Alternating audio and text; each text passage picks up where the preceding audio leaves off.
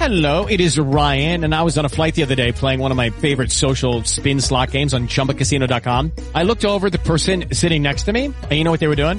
They were also playing Chumba Casino. Coincidence? I think not. Everybody's loving having fun with it. Chumba Casino is home to hundreds of casino-style games that you can play for free anytime, anywhere, even at 30,000 feet. So sign up now at ChumbaCasino.com to claim your free welcome bonus. That's ChumbaCasino.com and live the Chumba life. No purchase necessary. VGW Group. Void were prohibited by law. See terms and conditions. 18 plus. On your mark. Get set. Go!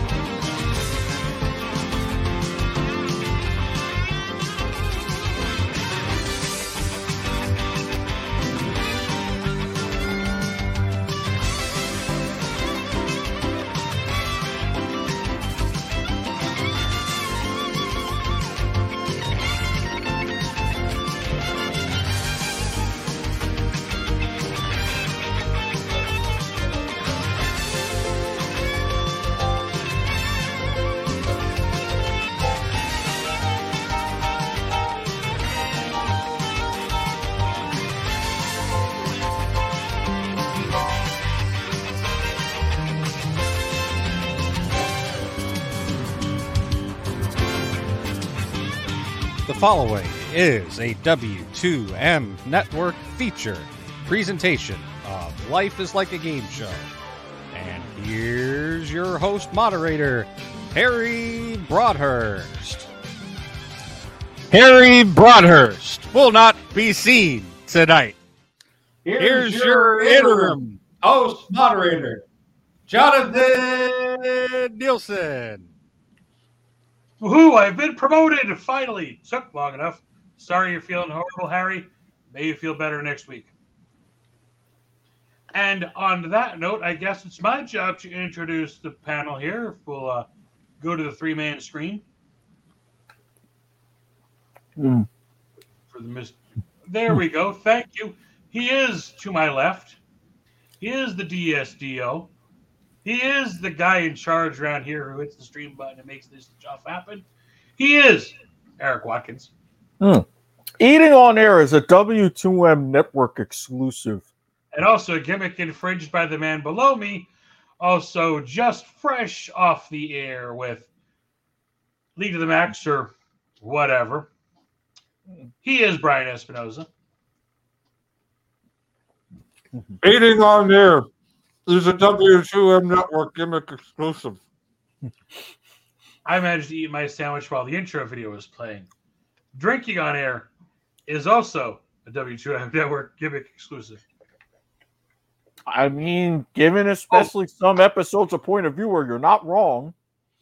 So, um, let me steal a gimmick because he's not here to use it, so I have to use it instead. I have a question. Uh oh. This usually is not a good thing. So, I'm opening up a notepad over here on the side. I have the top four answers on the board for you two individuals. Name a W2M Life is Like a Game Show gimmick. Interrupting Jonathan Nielsen? Show me interrupting yours truly. Dingy number one answer. We might reveal some of the others as we go tonight. And as Harry says from the Disembodied Lands, Lives Like Game Show, presentation W2M Network, online W2M.net. Um, W2Mnet.com. yes, yes. The, that- You know, you know, you keep fucking this up. I'm going to take back the promotion and I'm going to give it to Eric. Well, in that case, I'm just going to share the wealth. Brian, if you take your podcast in a visual fashion, where can you find us? Really? Really? You You're fired. Eric, you're up. If you so happen to be watching this, we thank you immensely eh, for doing so. Live on Facebook, Twitter, All both of those are W2M Network. And you can, if you're watching on Twitch, twitch.tv slash W2Mnet. If you're taking us on a delay, that's absolutely fine. We will be up on YouTube, youtube.com slash W2M Network. However, if you take your podcast orally, we're on a variety show. A you A U R never mind. Anyway, we are on a variety of podcast platforms: Stitcher, Spreaker, Podbean, Castbox, iTunes, iHeartRadio, Overcast, Apple Pods, Google Pods. If you name it, most likely we're on it. If we're not, send your hate mail to s.garber at gmail.com. Be like Marty Bass. We'll take it under advisement and fix it best we can. If you find us on Spotify, of course, rate us five stars. And also, we got the uh, usual Discord link down the doobly doo. I think that handles everything. Yeah. So- um. Again, live from the disembodied lands. Harry, Jesus, don't make me drag my sick ass in there, Nielsen. This All is why I am it. surrounded by an all star cast. so I suppose since Harry's not here to introduce me with the non academic credible source, I guess I could do that myself. It would be nice if we told the viewers what we were talking about this week. I thought it was obvious when I said top four answers on the board. Try and get the most popular answer, and you hit the number one by interrupting me. But at the same Show time, me food. Uh, That number was- three answer. that was Eating on air. week. See, thank you. Watkins over here gets it. Hey, but you have to air is exclusive. introduce the right host. Come on, Nielsen. For those of you who have noticed the title of this week's episode, yes, we are in part two of our deep dive with Family Feud. Yesterday, we were last week, we talked about the rest. This week, we talked about the best. Richard Dawson at the front, Steve Harvey in present day. Now,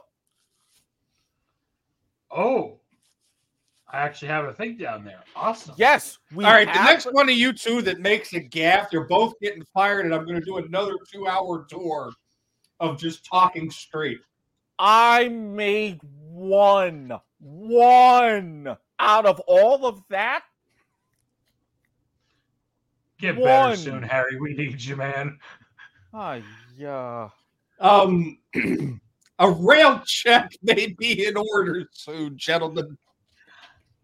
Colin Lionel Emm. We better know him as Richard Dawson. Born November 20th, 1932. Lost to us on June the 2nd, 2012. An English American actor, comedian, game show host, and panelist in the U.S.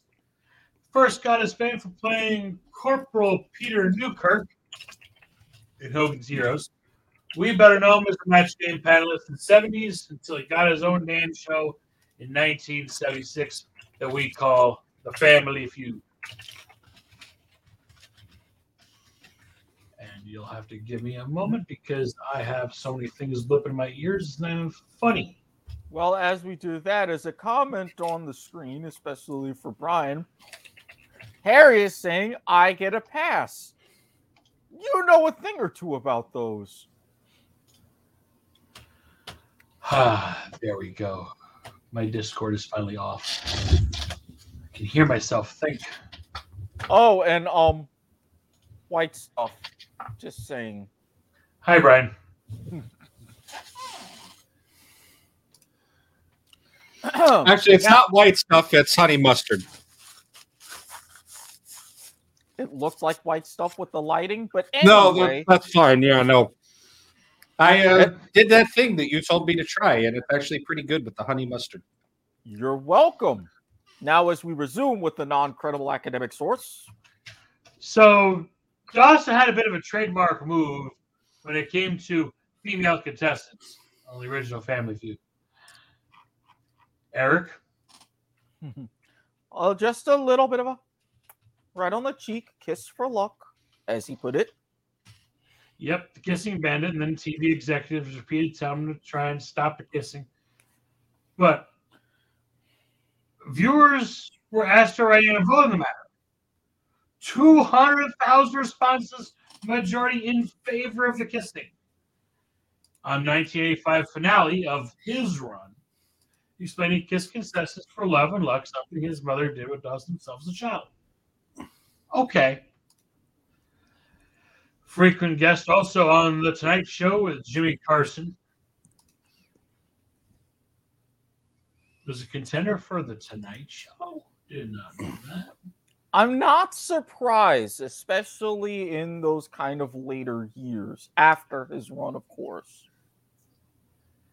And he also auditioned to host a uh, game show that's going to make everybody cringe, and I want to see the cringing, so uh, get me off the full screen for a moment. A show that was picked up by future host Jimmy Stefano, Trump Guard. Yeah. Oh, and um, and for pronunciation, Oh, Ryan, since you mentioned gas, Johnny Carson. Did I, did I, really, did I fuse, did I fuse Jimmy Fallon and Johnny Carson? Because that would be an awesome fusion right there. would it really though? Would it really though? I mean, Would the it- ratings couldn't be so bad as when they had to replace Combs with Dawson, and it still didn't work in '94. Oh, I mean, fair point.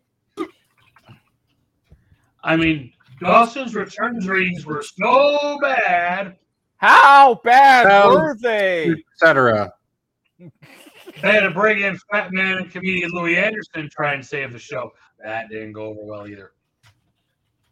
Yeah, go. You can go back into our archives on YouTube, youtube.com/slash W2M Network, to check out last week's episode. Indeed. So, flash forward to the modern era. You've got Broderick Stephen Harvey Sr. Huh, His fellow real- Capricorn, born January 1754, uh, 57, sorry. His January real 17th. first name is Broderick.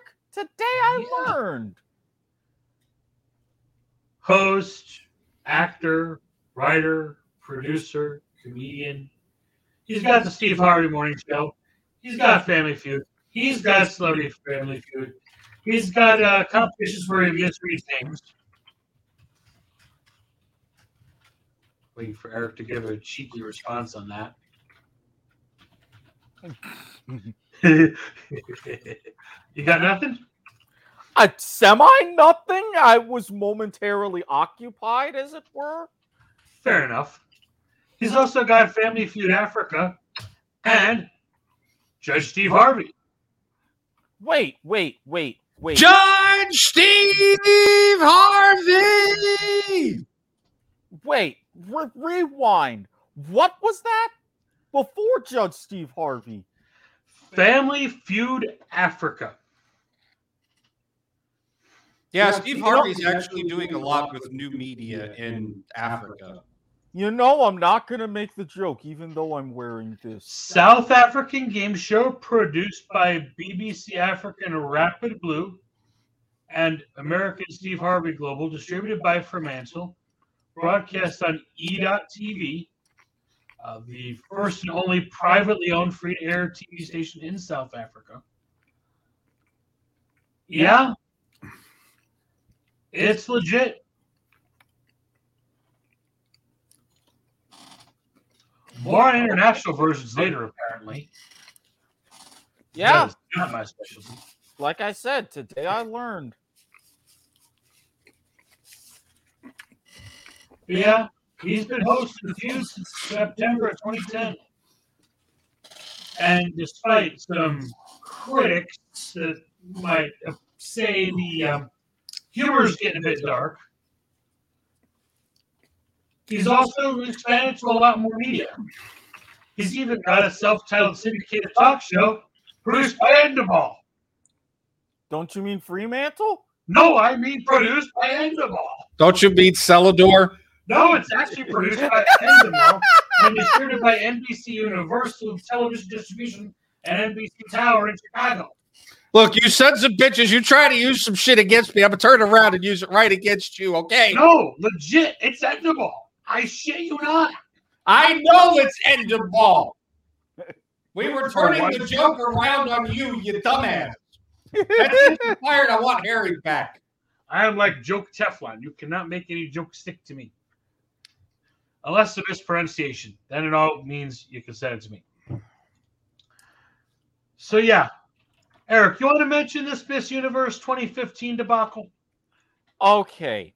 So what happens? You know how sometimes you have numbers and envelopes, and the numbers you usually think something means something. Well, that's in the case when he announced the winner of Miss Universe in 2015. He apparently thought that the one meant first place, the winner, when instead it meant first runner up. Thankfully, the memes did not last too long in his case. He did make a commercial to where he made fun of himself about the incident, but he announced the wrong winner for Miss Universe and had to correct himself in a fashionably stunning moment on live television, no less. I forget who the two particular ladies involved in the gaff were. Wait a minute. Wait a minute. Wait a minute. Miss Colombia and Miss Philippines. And Harry Brothers will be seen tonight. No, no, no, no, no. This man is fired. I previously fired this man. Unfortunately, I think he outranks you and he rehired himself. I'm sorry, I'm the W2M Network senior producer in charge of this show. I don't know. I don't outrank anybody. I just couldn't take any more of this train wreck. Sorry, Harry. We lasted a good 15 minutes. And again, for the record, It's okay. Um, hi everyone. I apologize in advance for how I sound. I have been fighting my sinuses all day. The weather has gone from the 70s to the 30s, like it saw, saw a state trooper up here in Ohio. Therefore, my sinuses have been whooping my ass for the better part of the last 24 hours. If I sound off, I apologize. That being said, I Harry, couldn't are you sure you're going to be okay to do the show? not really, but we'll see how this goes. Harry, your sinuses sound as horrible as Mark Sanchez trying to navigate through the offensive line of the New York Jets. And I don't say that lightly. really? Even Rancid Randy would groan at that.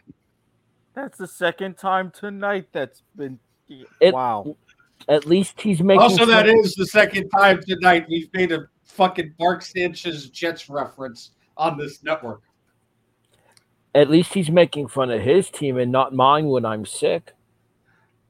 Hey, to lose four Super Bowls in a row, you still have to make it to four Super Bowls in a row. That alone is a feat. Aw, Max Fried just lost his no hitter.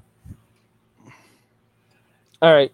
Hi, everyone. Welcome to the Steve Harvey, Richard Dawson edition of the Family Feud Deep We, Dive. we already we already managed to stumblingly And I'm- this. I'm doing the proper version so that way people know what they're listening to. A presentation of the W2M Network online at W2Mnet.com. I'm your host, I guess, again, I suppose. I'm Harry Broaders. As per usual, you're the panel in front of you, Eric Watkins, J- Jonathan Nielsen, Brian Espinoza. All right, we'll get back to the conversation here. You guys were discussing the Eric, Steve- did we just have a, a take two on this show as well? Minus the intro, yes. Another thing that's happened twice tonight. Uh, take twos are the number two answer, by the way. Um, you guys were talking about the uh, Miss Universe controversy. The last thing I heard before I decided that I I needed to, I needed to be a part of this. Yes. Note to self: Do not promote Nielsen ever again. Go ahead, Eric. You guys can pick up from where you were at there. I'll just join in as I can. Well, I was actually had wrapped it up, and Miss Colombia and Miss Thailand, the big mix-up, and it, it was a very, a twisted way, hilarious moment, but that also defined his career during his Family Feud run as well. Did did they end up bringing him back the following year for Miss Universe, or did they end up letting him go at that point? I believe they did bring him back. I thought so, uh, because I, I want to say it was as Nielsen checks over on the non-credible academic resource. Uh, I do believe they did bring him back, and like right as they were about to announce the winner, I'm pretty sure he made a joke about what had happened the year prior, stating, "Let me make sure I read this really carefully."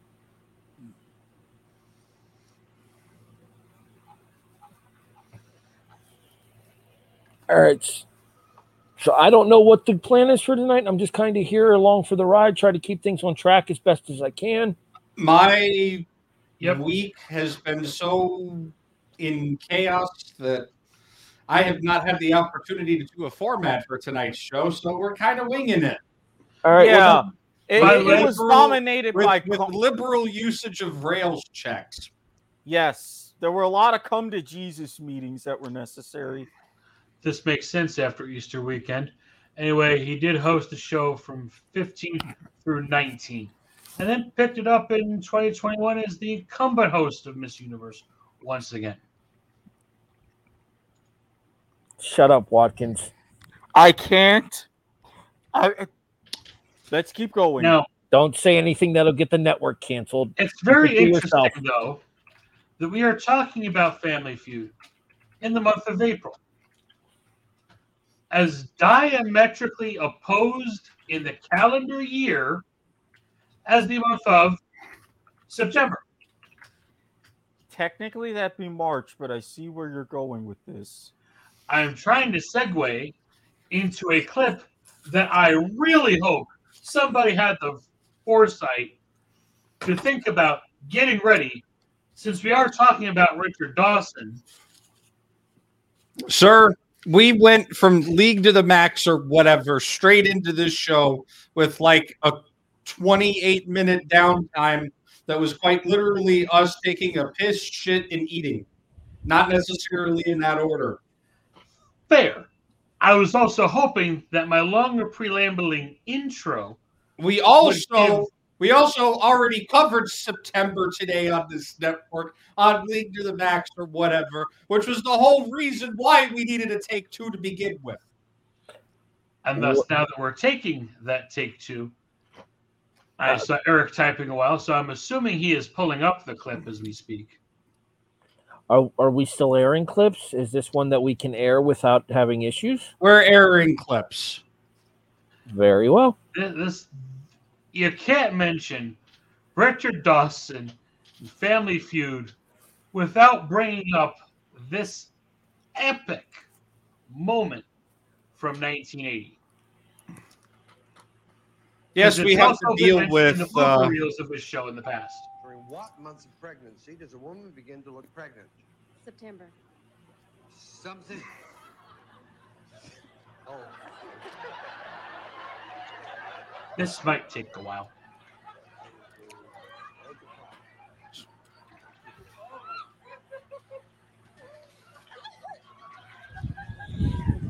Just about smack dab in the middle of the run, too.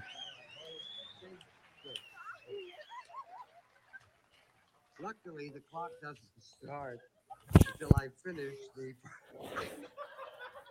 September. Of course, I. It's so obvious, isn't it? It's kind of embarrassing. I have to reset the clock because I just laughed at her. Larissa, tell me when you reset to 15.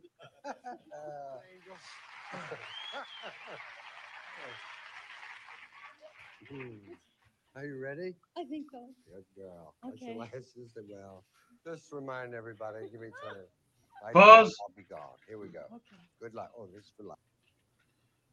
So there's the kiss for luck that we mentioned earlier. Now, in Fast Money, the second contestant to play has no idea what happens when the first contestant plays. because of the soundproof booth gimmick that someone Mhm. below still doesn't like, even since mentioning the Double Dare of the 70s version. Wait, So- what do I not like? Isolation booth gimmicks. I, I don't like it on Double Dare. I'm not a huge fan of it on 21. I understand it as a part of Family Feud where it actually works. Touche. But unlike last week, when we were showing contestant number one already made the 200 points, and Ray Combs is showing why he is the biggest game show troll host of all time, this situation is a little different because Dawson can't allude to the fact of what the first contestant did because there's an S&P guy sitting over on the side of the stage giving him the goddamn death glare saying, you better not spoil things. And uh, hilarity continued to ensue. Resume clip. Oh. I think it's impressive that she managed to pull off 92 points despite the chicanery. During Agreed. Hold the clock. I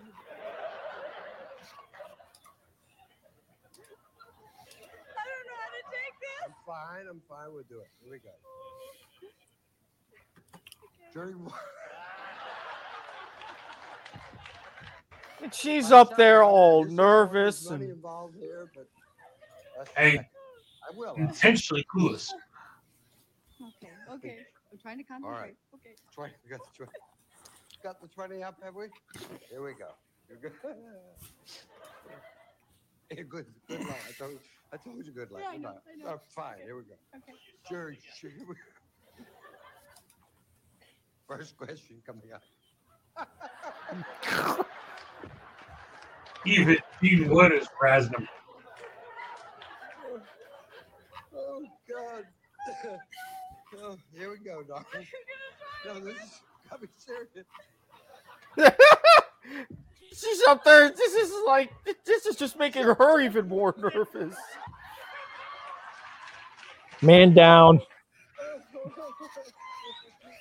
The only time. the Can you continue with the show? Oh,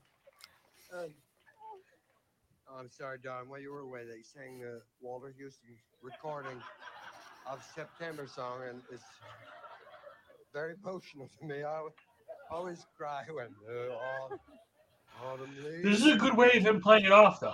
Mhm. Yes, no, fine. No, we're fine. We're fine. Here we go. Good, Okay, truly. okay, Good luck. Good luck. okay, thank you. During what month of pregnancy? Come on. I'm- Here we I'm dying to hear it. He's dying to be able to finish it. Here we go. I'm good. Oh, During what months of pregnancy does a woman begin to look pregnant? Third man. Name something people wear that needs tying. A t- necktie. Try again. Uh, a bow tie. Oh, uh, Try A sneaker. a noisy bird. a Parrot. cuckoo.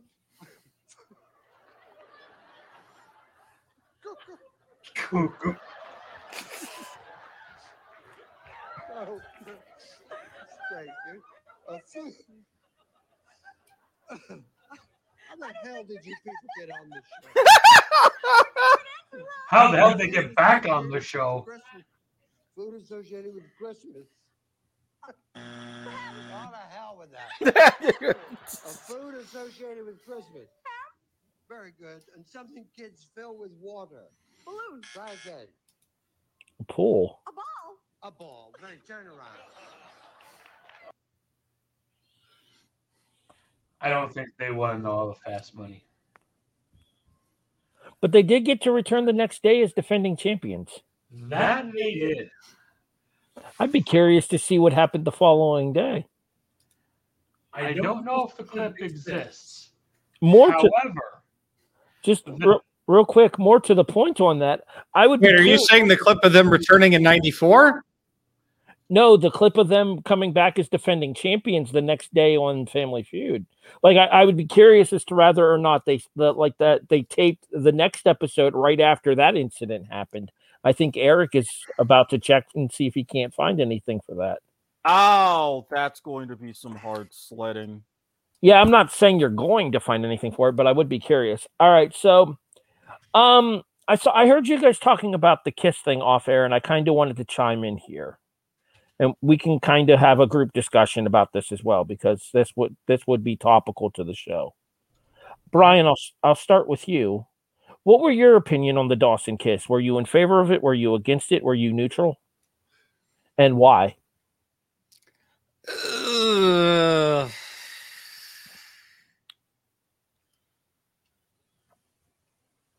I could go into a really soapboxy, possibly approaching land speed record rant on this. As I get the evil death glare from like at least two of the three of you. Oh no, my glare is for something entirely different, in part because of what I found. But continue. I am going to summarize this the best that I can by simply saying Dawson's actions amounted to what was considered culturally acceptable at the time.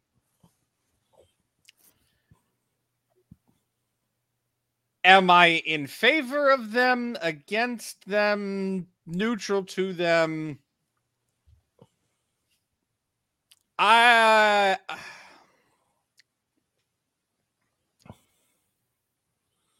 how do I put this? uh, How do I put this? I don't know if my personal opinions really bring a subjective measure of hold on let me let me back that up I think You, you've got time. I shall return momentarily. Ah, all right. Well, while the executive producer steps away, would you like a second to gather your thoughts? um Because if so, I can go ahead and answer this question from my own perspective, and then I'll come right back to you. Or you could let me answer it.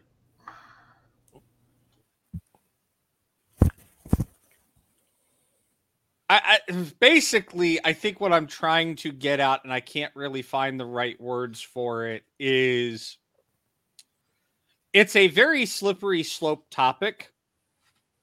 Words need to be choosed very careful, or words need to be chosen very carefully. Well.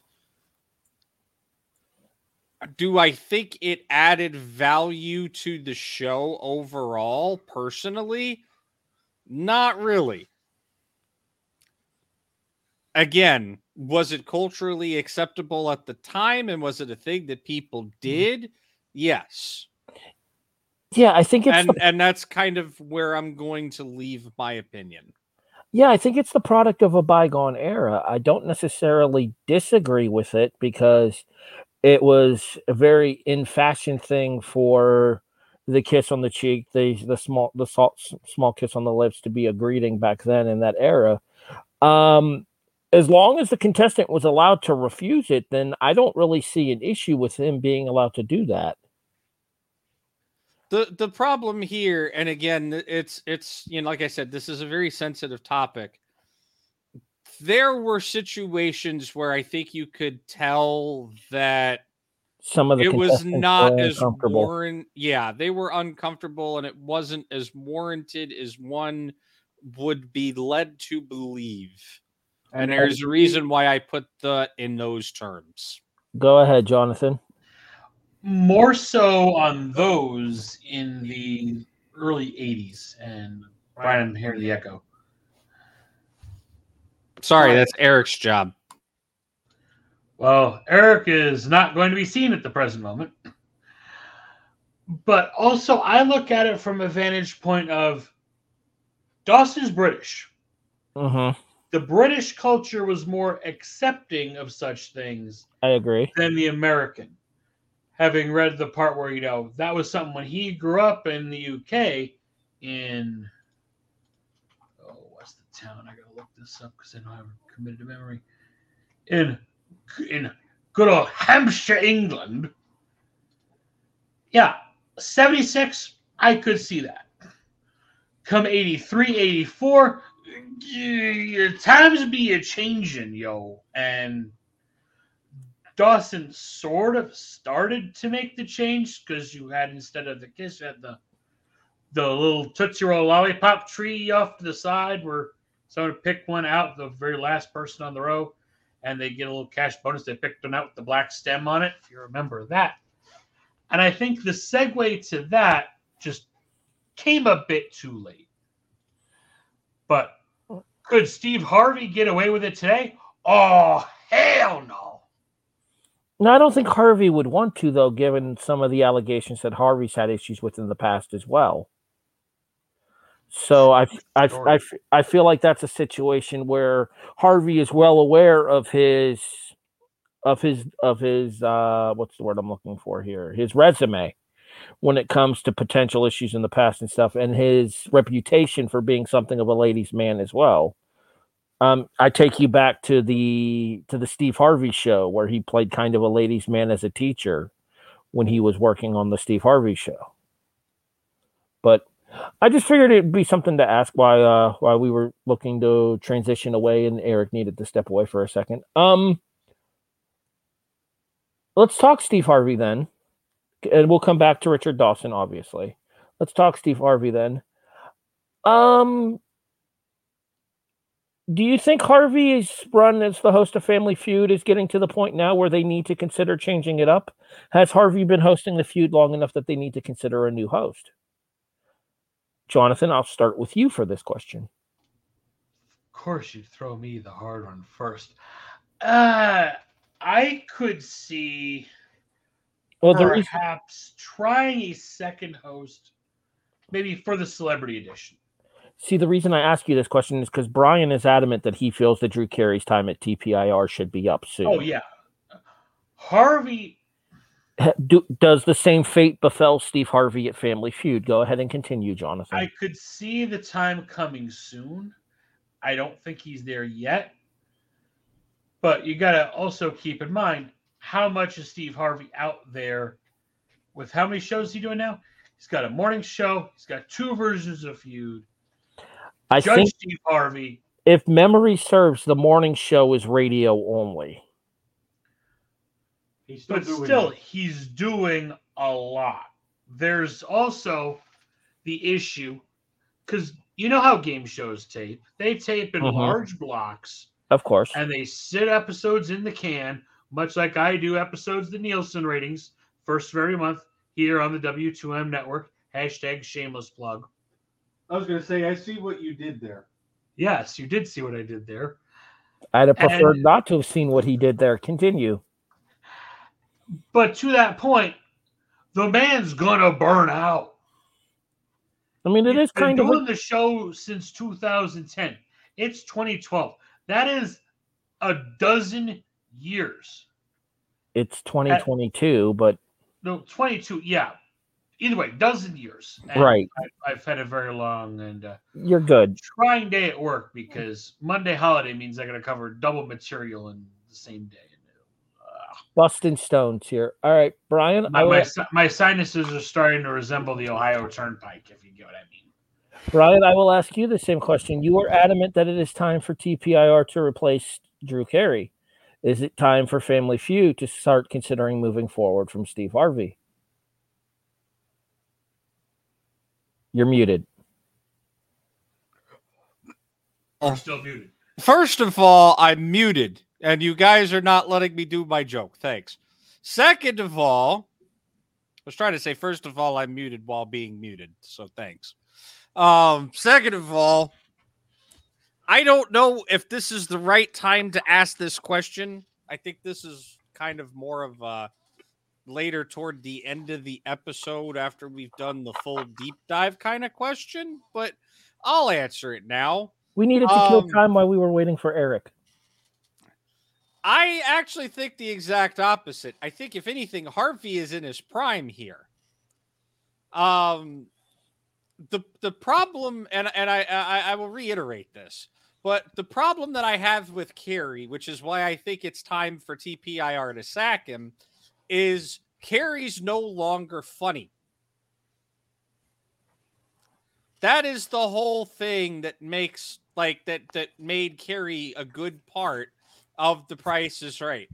He- sure, Carey has take has has made the show his own, but he has taken it in a direction that I think is become boring for the average viewer. Harvey is one of those folks that and you can hear him say it time and time again even he's even said it on uh his latest show judge steve harvey a few times which i also absolutely love the man doesn't forget his roots and his roots are an impoverished stand-up comedian. Black man stand-up comedian. Like talk about face adversity pull yourself up by the bootstraps kind of thing.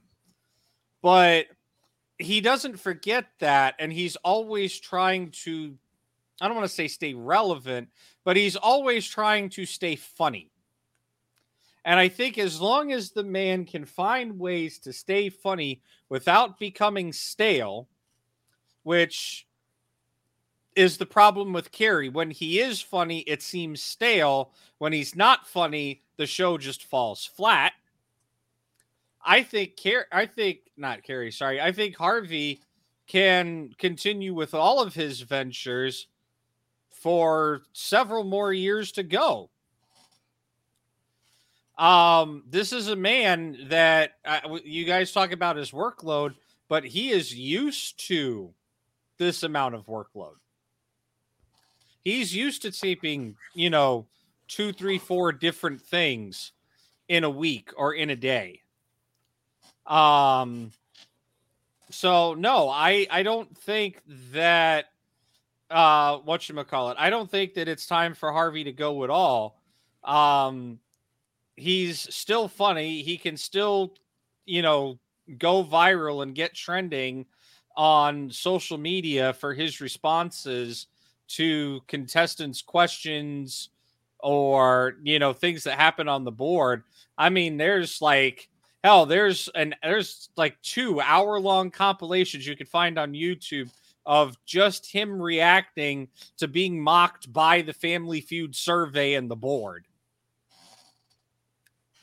Um, is that meant as a segue? Because I think I could segue off of that. That wasn't meant as a segue, but if you could segue off of it, go ahead because I don't really have that much. I did. left to add. I did need to talk. Ask Watkins his opinion real quick on the whole topic, though. In the mean, in the meanwhile, Eric, load my Harvey clip if you would please. Oh, that's already loaded and ready to go.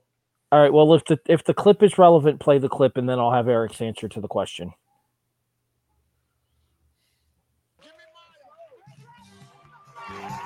All right, we can't play a 20 minute clip. I'm a going to just play the beginning. It's a very sharp suit. Is this from a celebrity edition? Yeah. claim to be Steve Harvey. How much you know that he's an imposter? He has hair. False mustache. False mustache. Good stuff. Good stuff. Maya, Oh, um, pass the play. play. Chloe, how are you? I'm good. How are you? Good to see you. Oh, Good. good to see you. I'm nervous. You, are you nervous? Yes. It's okay though. Don't worry about it. Okay. Chloe, Uh-huh. if a man claimed to be Steve Harvey, how might you know that he's an imposter? Bald cap. Oh, he's got a ball cap. Let's go. Legit. Yeah. Yeah. Because again, we There's plenty going- more of those on YouTube. Oh, yeah. That was Some- just an example I could find within two seconds. Some I didn't some, even need four seconds. some of the funnier ones from the syndicate are come from the syndicated version because those are the families that know that they're probably just there for one episode. So they're trying to have their moment in Family Feud lore by having making a comment that Harvey reacts to, and it sticks out in show clip infamy. And Well, as Harvey every- would say, yo ass about to be on YouTube. Well, I mean, not everybody could be the Trejo family who were on a, for three episodes in their original run in 1980. I'd imagine there'll be a clip coming of that here in a little bit. However, Mr. Oh, Watkins, definitely. before we move to that clip, let's go ahead and get your opinion on the topic. Um, if you want to talk about the Richard Dawson thing before you stepped away, I saw you kind of nodding your head in agreement with what Brian was saying earlier. So I wanted to ask you if you wanted to touch on that or not. And if not, then that's understandable. I, I do want to touch on it just uh, briefly. And again, I have my own personal bias because I'm not going to lie. If I was in that position, especially in that era, I could do the same thing if I would get a, if I could get away with it. But I mean, with his kind of overall style and panache, almost going in that still sort of late 70s counterculture to the counter of what your people were thinking about your average Brit in those times, I thought it had a little bit of like closeness and a teeny bit of levity, which again, more acceptable and even favored back then. So if anybody were to try it now, no. But back then, I was a bit of a fan of it. All right. Now, the is it time for Family Feud to move on from Steve Harvey question? Absolutely not. I would I say that Steve Harvey is in his prime? Maybe. If he's either like maybe either side of it, probably on the downside. However, and there was a good comparison between with what's going on in Price with Drew Carey and what's going on with Feud and Steve Harvey. If you look at both stand-up comedians who had their own shows on network television in the late 90s and 2000s, it was an entirely different set of appeals. Not to say that Drew Carey isn't funny. He has funny moments. But at the same time, Drew Carey's scope of humor is a little bit more narrow. And especially if you go back to the Drew Carey show, not necessarily whose line, that was a different animal, and he was great as a host. But if you're talking as the main focus of himself, hence why Drew Carey's green screen show lasted as long as it did. When you have that much more narrow scope of humor, it plays out much more quickly, especially on a show like Price is Right. If you have a broad reach and great ability to find different jokes in all kinds of situations, like Steve Harvey has done on Family Feud, and like he even did on his own show and in his own routines and stand up sets, you can keep at it, keep at it, keep at it. Keep in mind, look who has secondary shows during their run rather than who had a show after their main run. There's a reason for that. All right, I'm going to counter that with this though, because while I understand that Carey maybe doesn't have the appeal that he did once on Price, I would argue that the counter to that argument is is Family Feud is a show that is more situated towards humor than The Price is Right is. Therefore, Steve Harvey is able to show off a broader sc- scope of range during the course of Family Feud. I think if you put Drew Carey on Family Feud, he succeeds because he has that same quick wit that Steve Harvey does. I, I don't disagree ah. with you entirely, but you can argue that there were moments if you put Drew Carey in certain viral situations from YouTube, it falls a lot flat and doesn't go viral at all. No, I agree. I was going to say the I same agree thing. with I dis I, I disagree. I'm like I don't think Carey tra- translates over to Family Feud well at all, just because he's been out of the stand-up funny game for so long that he's just flat out not funny. Jonathan, do you want to chime in here, and then we will move forward to the Trejo family discussion. I a few seconds of that. actually have found a moment that is probably the closest that Steve Harvey ever got to a Trejo moment. If in this scenario, and you just need the first few seconds of this guy, it's the beginning of a fast money, you get that out of nowhere response that I don't think would have happened if you had a comedian like uh, the man who was notorious for blowing the load early, like on Power 10, hosting in lieu of Steve Harvey. So this is a modern. This is a modern representation of what happened to Dawson with the lady saying September. Yes. Okay, go ahead. Play the clip, Eric. Welcome back to the feud, everybody. The Abundance family won the game. And now it's time to play.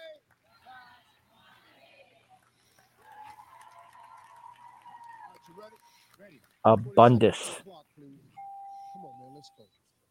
Name a part of a man's body that if hair were ripped from it, it might cause him to cry. Penis. when you when you okay I, I time out. I mean, to be fair, he's not wrong. He's not wrong whatsoever. Would I know- Carey react like that?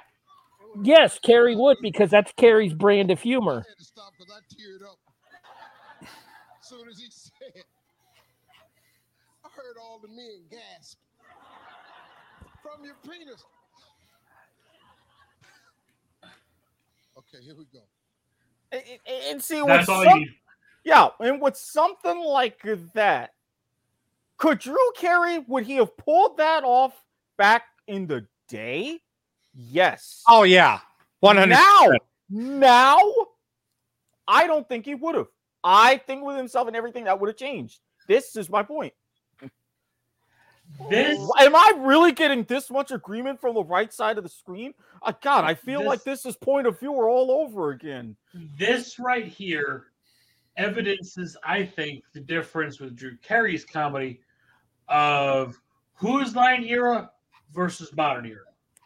Whose line era Drew, he would go and push that envelope. Nowadays, Family Man Drew, daytime TV, Hallmark Game Show CBS, nope, no risks allowed. Keep him on a tight leash. and with different events that have happened in his personal life during his run on Price. That changes a man. All right. So with that being said, you just saw the modern day version of it. We played the clip from the Trejo family originally. Eric, I understand you found more. Of course. As we have referenced last week with Dawson coming back in 1994, there was a certain family that joined him.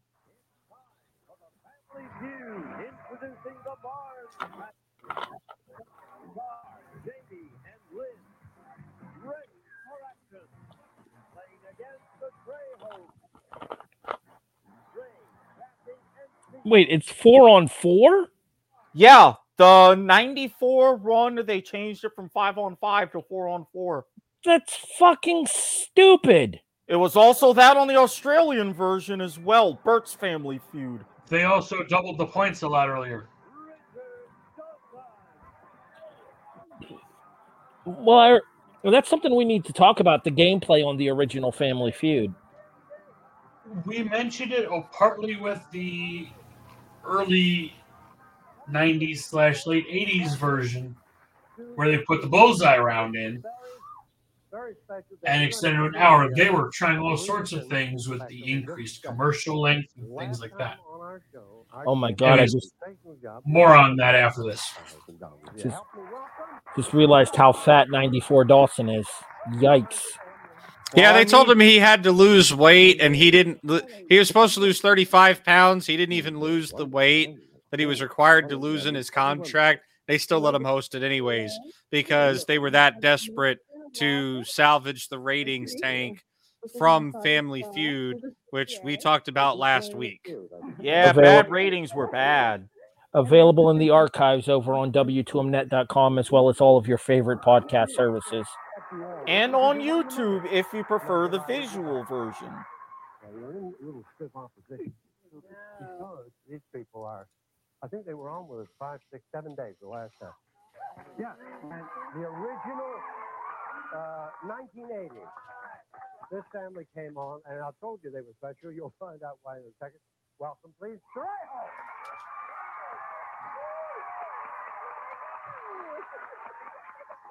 How long were you on?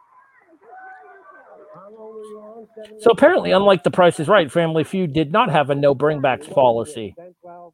Not very much. How much? well, Uh, I think this was a special case because, again, ratings. Exactly. they Thank were, you, Brian. They were, they were trying all sorts of desperate gimmicks at this point. New syndication company too.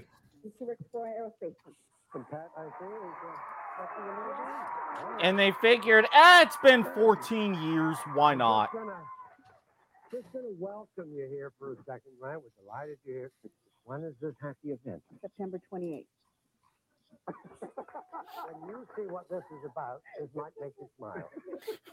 Family was abs- uh, responsible for the only time that I lost control in fast money. Again, the peculiarity of the universe setting this up in a natural segue. away, except sweet Kathy. Now, the question in fast money was when a woman becomes pregnant, at what month does she begin to show her pregnancy? And Kathy said, September. now, I had that rattling around in my head when Dee Dee came out. man. you will never ever believe it. Roll the tape and watch this. Yeah, Steve, I'm oh, sorry. Watch this. And yeah, they aired the 80 clip on the 94 Which I don't think we need to show again. We can cut that. All right. There we are, Trejo full circle. Well, I mean, I think it's kind of cool on occasion to bring back contestants from the past, and there have been other shows that have done it, and I'm sure we'll talk more about that in other circumstances. In some- and in some cases, it's relatives of contestants from previous shows. Press Your Luck. Price anniversaries. Okay, that's that'll be enough of that. way to way to kill the gimmick, Nilsson. It's what I do best. Uh, apparently so. All right. Um, back to the Dawson era of Family Feud. Maybe, kind of, sort of, but back to the Dawson era of Family Feud here. The original Dawson era of Family Feud. Let's talk about. Let's talk about the points and how they were situated. Um, correct me if I'm wrong.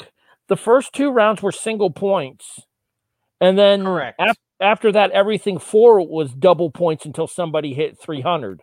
Actually, no. In the first couple seasons, starting in 76, and they mentioned this when they brought another family back during Dawson's run, it was to 200. That's why if a show ever got to the fourth round during those early runs, that fourth round, dollar values were doubled and only the top three answers were on the board because normally that would decide the game.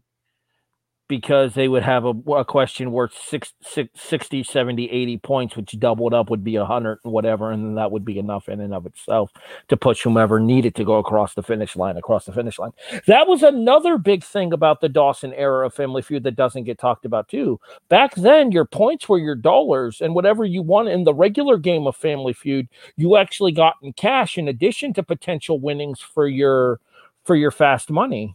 Until $92 a point.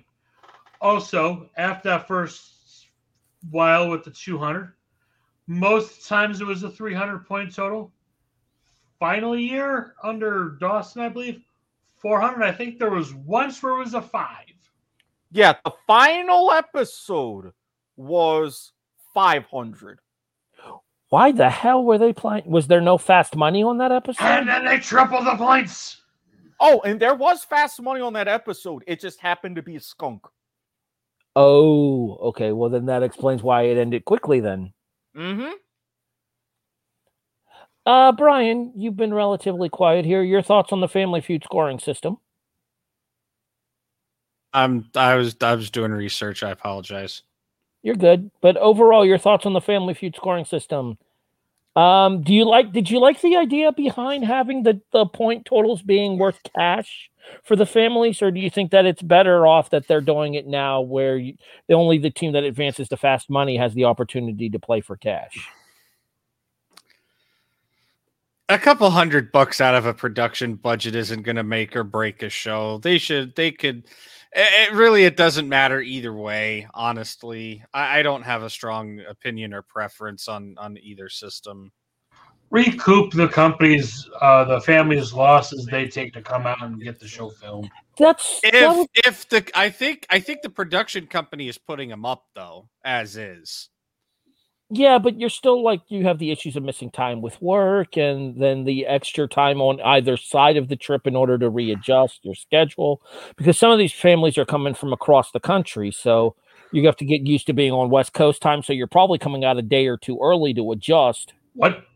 West Coast time. Harvey films in Atlanta. No, Okay, under the Dawson- Dawson, run. Dawson filmed in Los Oh, Angeles, did he not? Yeah. We're, we're talking both ends here. Sorry. No. w- w- This yeah, particular- but I think you could argue that it was easier to get time off of work in the 70s than it was today. I would agree with that. We have much we we as a society have a much more structured work schedule now than we did back then. I, I will uh, completely agree with that. Eric, I'll ask you the same question. Do you think they should bring back the idea of having the whatever point totals that the families get, giving them that money in cash? I'm going to be honest. No. I thought it was fine for back then. Just like how with the original run of Jeopardy, where everybody kept their winnings. But I think even for right now, inflation alone, we are talking so little buying power with that same amount of money. It is Agreed. entirely negligible. Plus, the way that they adjusted it is perfect. If you go ahead and you steal during gameplay and you steal that round, you get all the points on the board and the points for your answer. I've always been a fan when they changed it to that because Yeah. it allowed for those extra dynamics. Uh, Jonathan, I saw you about to chime in there. We'll come back to Eric's second point in a second. Go ahead and give me your thoughts on the the cash for the cash for points thing. I'm actually going to spin around a different way. What about instead of the points, the old four round rule that was around for a while? 99 to 03, family with the highest point total after four run rounds won the game regardless of score. Fourth round, point values tripled, and families only allowed one strike if they had control. Well, the the the one strike thing is a is a uh, is definitely not a thing anymore because they do, but now they do the thing where Harvey will only read the question once in the final round. All right, going. And back then it was a one question, triple points, number one answer only on the board. Yeah, did not like that. Okay, so Eric talked about the adjustment from the uh from the the the answers. Sorry, I'm stumbling over myself tonight. I apologize. Uh, Eric mentioned the adjustment of actually adding in the points from the steal answer being included in the round total as well. Do you remember when that change happened, Eric? That was definitely under Combs's run.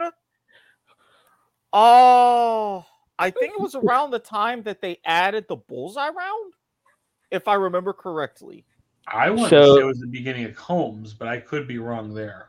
So late '80s, early '90s.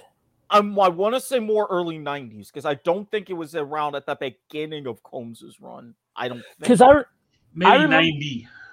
I remember watching the old episodes on GSN and seeing them not award the points for the answer that the family would steal for.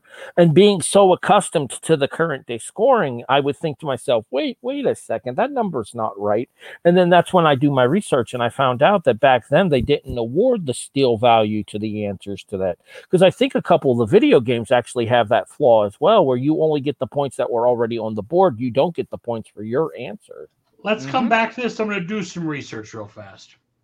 All right, Brian, do you have anything to add here? Uh, you said you were doing some research for a topic here, so if you're if you're ready to transition us, I'm more than willing to listen to where you're going to take us. If our ah, okay, right, yeah, of course you do it right as I unmute you. Brian is hitting us with the negative squirrel. Eric, do you have anything here from either area to discuss? We're, we're kind of I kind of want to try to stay focused on Dawson for a little bit, and then we'll come back to Harvey towards the end of the show. I one thing that I do appreciate, as they mentioned, and as we discussed the scoring system, how they made the changes gradual. 200 for a couple years, then for the majority of the run, 300, And as you went to the final round, the dollar values were tripled. But that was usually at the latest, like fifth, sixth round. They always played your three singles, then one, maybe two doubles, and the final round triple if it really got long. And then, as I mentioned, towards the very, very end, 400, 500, etc. So it kind of kept pace and with those subtle tweaks, but it was never really a problem that it dramatically affected gameplay.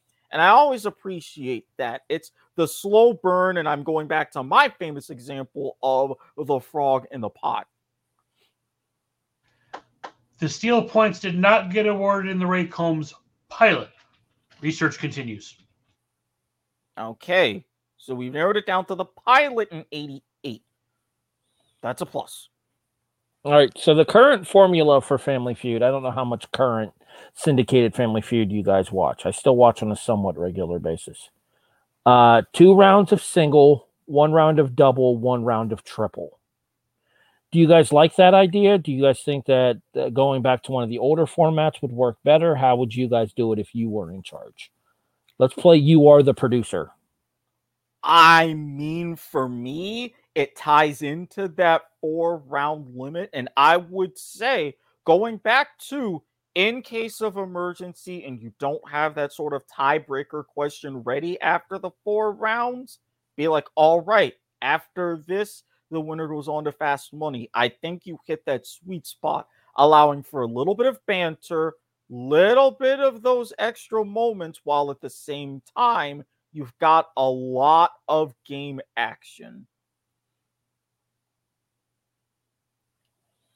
All right, Jonathan, I'm going to ask you the same question. Did you hear what I asked uh, Eric, or are you busy in your research? I'm still in research. Sorry. All right, I can repeat. I can repeat it real quick here for you. But Uh, only- thank I- you for repeating the question. I will uh, only- not a final I- question. I will only repeat it once though, because this is my final question of this segment of the show. Oh, okay. Uh, the current format for the syndicated Family Feud is two rounds of single feud, one round of double points, one round of triple points. Do you like that format, or do you miss the rounds where the gameplay before Fast Money was a more comprehensive part of the show? I see it working because of the fact that again, modern television, you got longer commercial breaks. Mm-hmm. Gives you the fair. condensation you need. Now, in the triple, is it like uh, only the top single answers on the board? And the single strike? Because that is bullshit and needs to get thrown right out. Oh no, No. that's been gone. No, the double and triple the double and triple points rounds are more condensed answers. It's not like the single rounds are usually like top 6 or 7 on the board. Double is usually top 4, top 5. Triple is almost exclusively top 3 or top 4. Top three for triple, I'm okay with that. Same. I've always been good with that.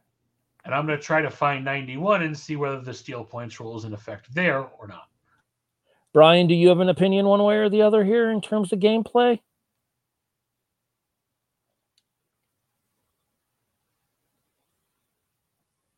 Let me double check so that we have because I know he was still muted, and also we're handling some other network stuff behind the scenes.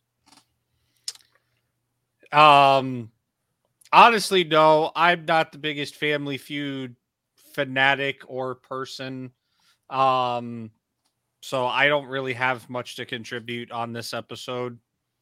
Um, I was never a huge fan of Dawson and Steve Harvey. While I don't think it's time for him to go off the air, they need to pull all of these like 784 reruns of old syndicated episodes off the air.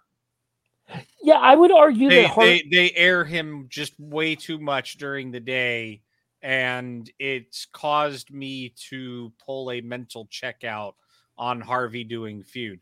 That isn't to say he isn't doing a good job with it.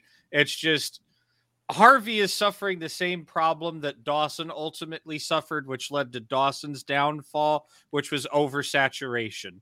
Dawson Mhm. was doing an ABC show, he was doing a syndicated daytime show, and ABC had him doing primetime specials. Dawson or um, Harvey is pretty much in the direction of um he's doing Celebrity Family Feud. He's got the I believe it's fully in syndication. He's not doing network and syndication anymore. I know at one point it was It is Yeah, yeah, full It's- Cindy for the regular version. but Correct. GSN, it's that's half of their content library. Buzzr ain't that much better. Um, so, so what's I your- think we're getting. So I think if if anything, ca- if anything causes Harvey to get thrown off the air, it's going to be the same problem that people had with Dawson, which is overexposure, not necessarily Harvey's talent. Let me ask you this. Let me ask you this then as kind of a branch off question, and then I'll let I'll let Jonathan contribute what he has here. Do you think we've reached the era of oversaturation for Family Feud in general? Like a lot of game shows have like a certain kind of set timeline where they can run and still be interesting. You mentioned that Price is Right has kind of hit its expiration date, you its best by date here. Has Family Feud done the same to you, Brian? It's a difficult question to answer because if I if you gave me Family Feud in like the current Press Your Luck format or card sharks format or whatever, where I'm getting a fresh episode a week that, you know, and there's not I, I don't have to deal with certain networks running it in, you know, syndicated reruns for, you know, six hours plus a day or a day yeah, I think in that regard, yeah, Family Feud has ran its course. But the format is evergreen, the host is still evergreen. It's simply an overexposure problem. And the way to solve it is quite frankly, um, I believe it's Fremantle that's in that, that owns syndication rights to this. I don't know who owns syndication rights to New Feud anymore. Um, I think it's Fremantle Media at the end of the episodes in syndication right now. I think Fremantle needs to like say, "Hey, you're degrading our main product by airing our reruns too much. We're not going to sell you the rights to air reruns 6 hours a day every day." Eric, Like, have I think I, I think that the, I think that the number one thing at the end of the day is it isn't that that Harvey that the show or Harvey has ran its course. It's there's just too much of it out there. So you have you have created an ex you've you've created artificial excess supply. Uh, go, go ahead, Jonathan. You tried to chime in twice there. Fremantle Media owns since 2002 and 91 to 94, somewhere in that range, is when the point stealing rule changed. All right, That's I will as ask. good You, as you're going to get in this quick research period. all right, I will ask you the same question I just asked Brian, uh, Jonathan, and that will be: Have we reached the point of oversaturation for Family Feud? Brian says yes. You see, there's a problem the U.S. government encountered when they started printing all the stimulus money and just started printing money. That's what's going on currently with Feud. Fremantle just keeps printing Feud. And the value of each episode of Feud thus goes down. It is simple supply and demand. Fremantle, if you're listening to this, cut the Feud frequency. Protect your show from going stale faster. Stretch it out, make it last. Like, you know, a good pizza dough that is not a deep dish pizza. And if you want to hear my rants on deep dish pizza, you know a show to listen to. Eric, same question. Have we reached the point of oversaturation of Family Feud? Absolutely. I think GSN is finally wising up and having more original content to supplement so they don't heavily rely on his family feud as much. We see that in the changes in their style and their ratings. I honestly think with syndication, you get to the point to where that, that's too much. You have your fresh season with the summer fun and games Exactly. Your fresh season with the summer fun and games, your hour a week, which you still get two episodes in one, you still get the viral moments, and you re how can I best say this? You bring it back to the heights of your must see, draw everybody around their devices to watch the show. Mm. Because if you have it on it every time with all this syndication, yes, you run into that syndication in general, especially with fans of the shows who have seen them first run to begin with. And then you start getting the issues and repeats and everything with syndication, production specials, and everything else. That gets a little bit taxing. I will agree with that to an extent. I believe that having it airing in a specialized format, such as a fun and games lineup or a say a weekly television show during the TV season, I feel like you could do that. The issue that I have is you I don't think you should rely on the gimmickry of a celebrity family feud in order to do that. Because I think the appeal of Family Feud to the masses is the fact that it is everyday families playing on these shows rather than having those specialized versions with celebrities, with firefighters, with nurses, with doctors, with wrestlers, with whatever the case may have been. And you can balance that out with that level of gimmickry, as you said. It's to the point to where, and let's face it, every show has a celebrity version at some point to keep it going. Wheel of Fortune, name that tune. I can go on and on, even in the current landscape. So you're gonna have to keep that element there. I got- but if you want to keep it outside of the summer as a weekly thing, just like that, absolutely fine by me. Brian has something to say to this, so I will go to Mr. Espinoza. So I, I, I'm pretty sure I've said it before, but if not, I'm going to say it again. Anytime an established game show format turns to adding celebrities that weren't there from the word go, you know the format is jumping the shark. Ding, number four answer jumping the shark. Yeah, I. I was, so Eric just mentioned, and uh, this is uh, slightly. Did you have more, Brian? Brian Espinosa will no longer be seen tonight. you can find him on Twitter at the Adhesion. I apologize. Thank you for I- I- listening. I, got to work on that. Go ahead. No, it wasn't that. It's never mind. It was at the very beginning of the show. We finally cleared the board. Uh, no, I got That's that. what that face palm was. I no, I I heard that. Remember, I was listening on uh, Facebook. No, did you have anything to add to the celebrity comment there, Brian? You mean my own celebrity comment? Yes. Did you have anything to add to it? No, that's it. I've said my piece.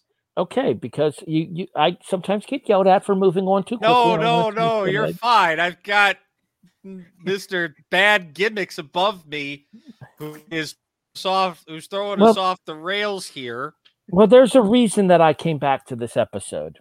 Because apparently, Sick Harry doesn't get to rest when Nielsen's the host. They should have never gave that ninja power. Give yourself a monkey. It had been too long.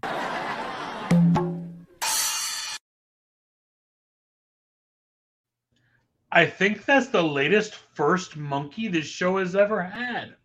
We had to get at least one in. The fact, the fact that we managed to go nearly an hour and 20 minutes with no monkeys is terrifying.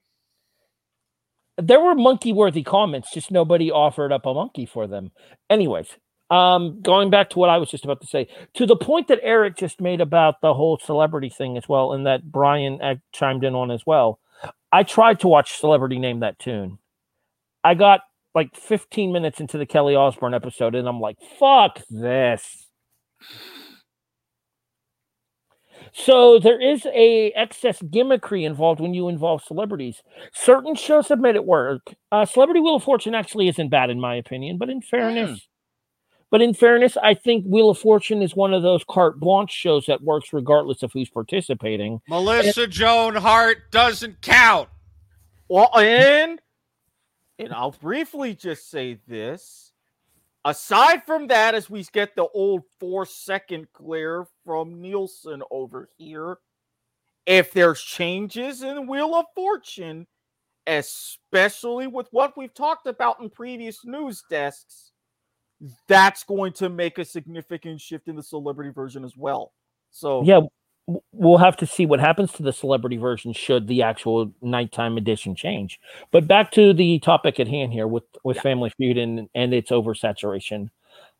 I agree with you in the fact that I think getting rid of it airing as much as it does through syndication, through regular daytime syndication, because there are some stations that do air old episodes of Family Feud uh, during the daytime spot, similar to what Jeopardy is doing now too with that daytime Jeopardy that they do.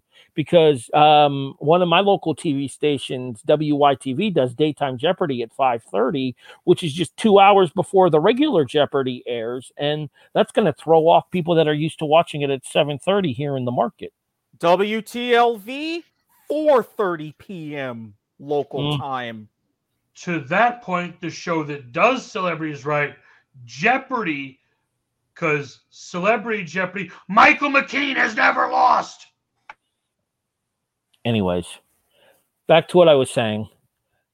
If that was supposed to be like a comeback shots fired at me for Melissa Joan Hart not counting, you totally missed the mark. I totally had to look up the name because I forgot it. Anyway, Rail check.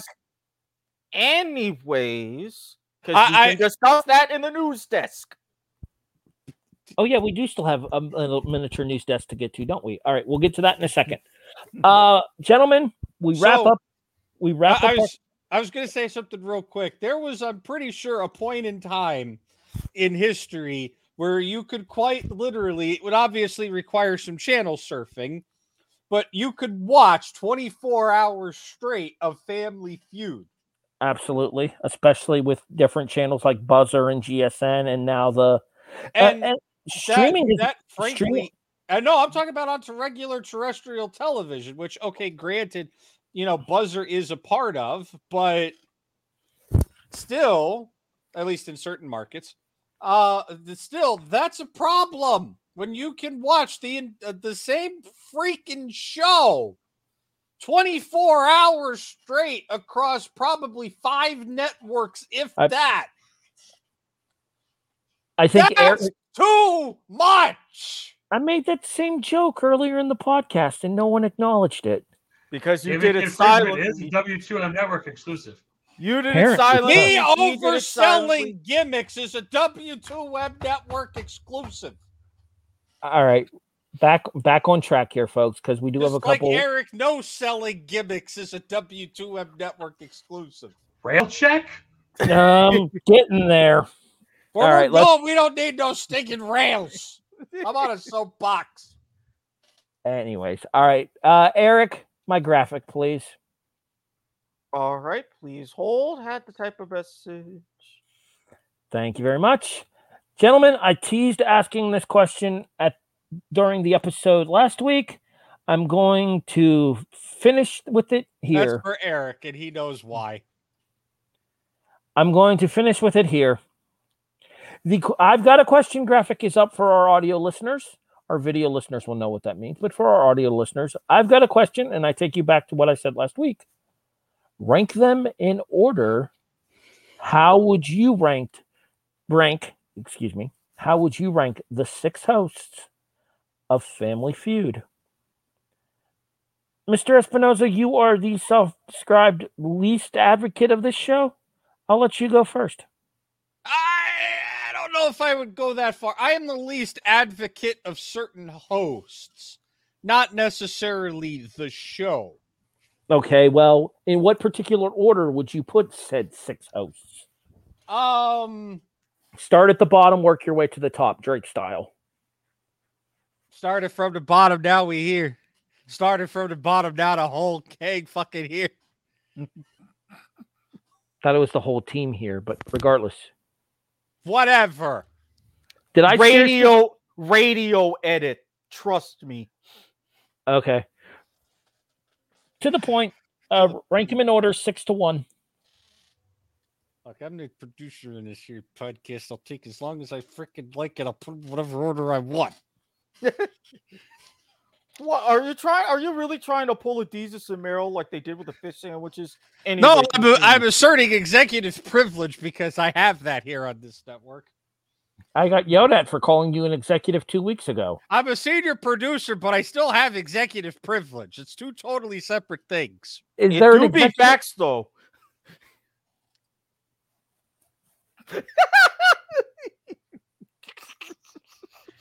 Eric Monkey knows for what the that doobie meant. facts, though.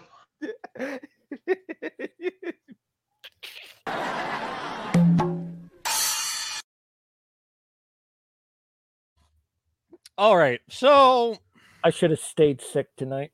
eh, well, I should have never gave that Nielsen power. I didn't do this to you. You did this to you. I'm sorry. I just I saw a motion for a monkey.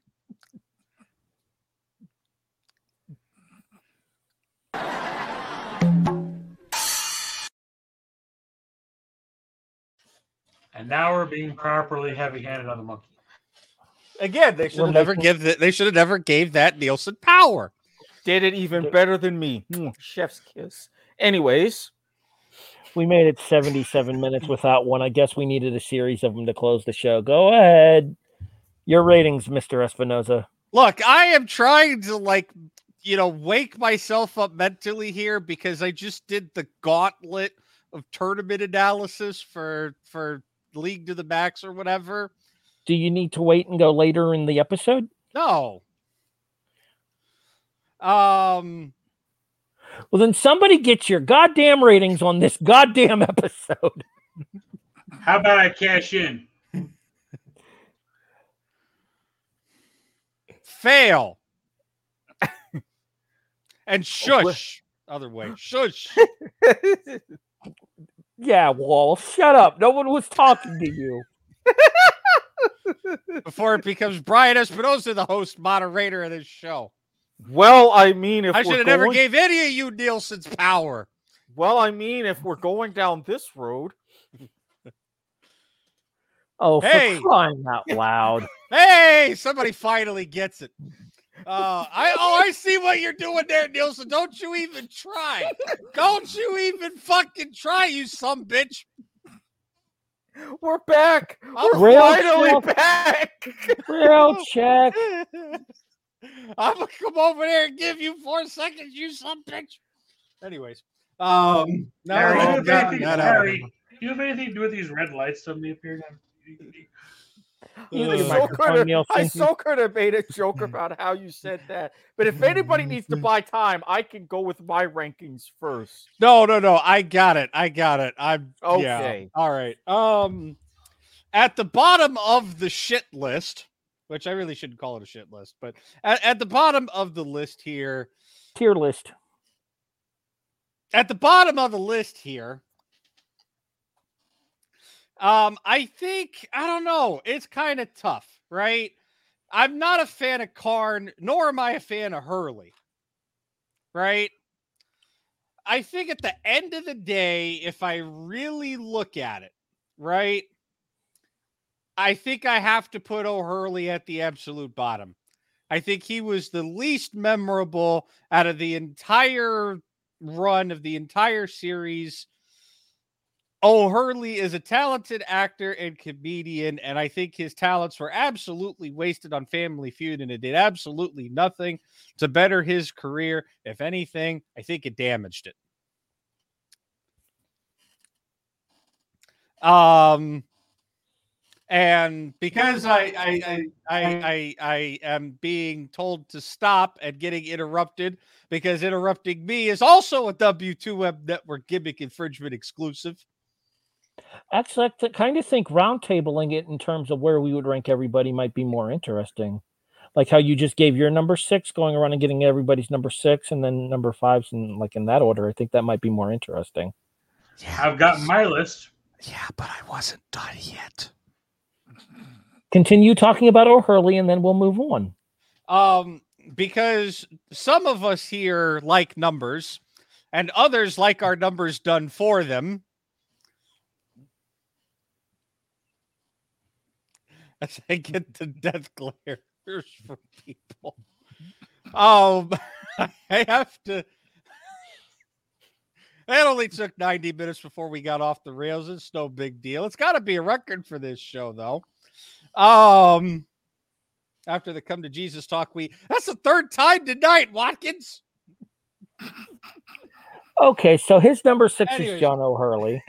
So my number six is John O'Hurley, and because we love numbers around here and we like giving numerical grades to shit, I would have to give O'Hurley a somewhat ironic 60. Okay, uh, Nielsen, who would you put in sixth place? I also put O'Hurley down there, but I give him a 75. Mr. Oh, Watkins, who's in sixth? I was. Who's in sixth place for you? I'm going to be different and I am going to say Karn. 53 because again, I think you know the saying nothing is better than bad. Not having a gimmick is better than relying on your old kind of gimmick and shtick from Home Improvement. 53? You failed him? Again, I'm sorry, and you're not gonna like the rest of my rankings if uh, that's how you feel with this one. He failed Richard Karn like Richard Karn would have failed that Home Depot in California that failed its fire inspection and went up in flames last week.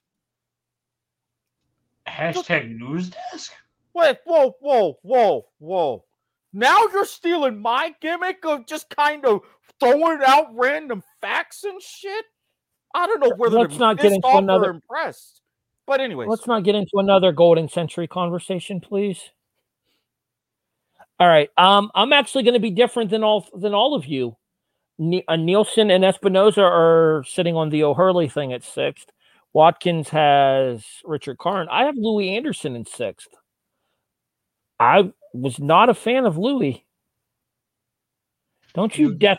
Don't you, You got a death ratings number? Don't you death glare me, Espinoza? wait, wait, wait. Let's do this properly. Louie did Louie did not work for the show, in my opinion. You've got a grade to put behind that sixth place ranking? 65. Wow. All right, Espinoza, who do you have in fifth? Unmute your microphone, please.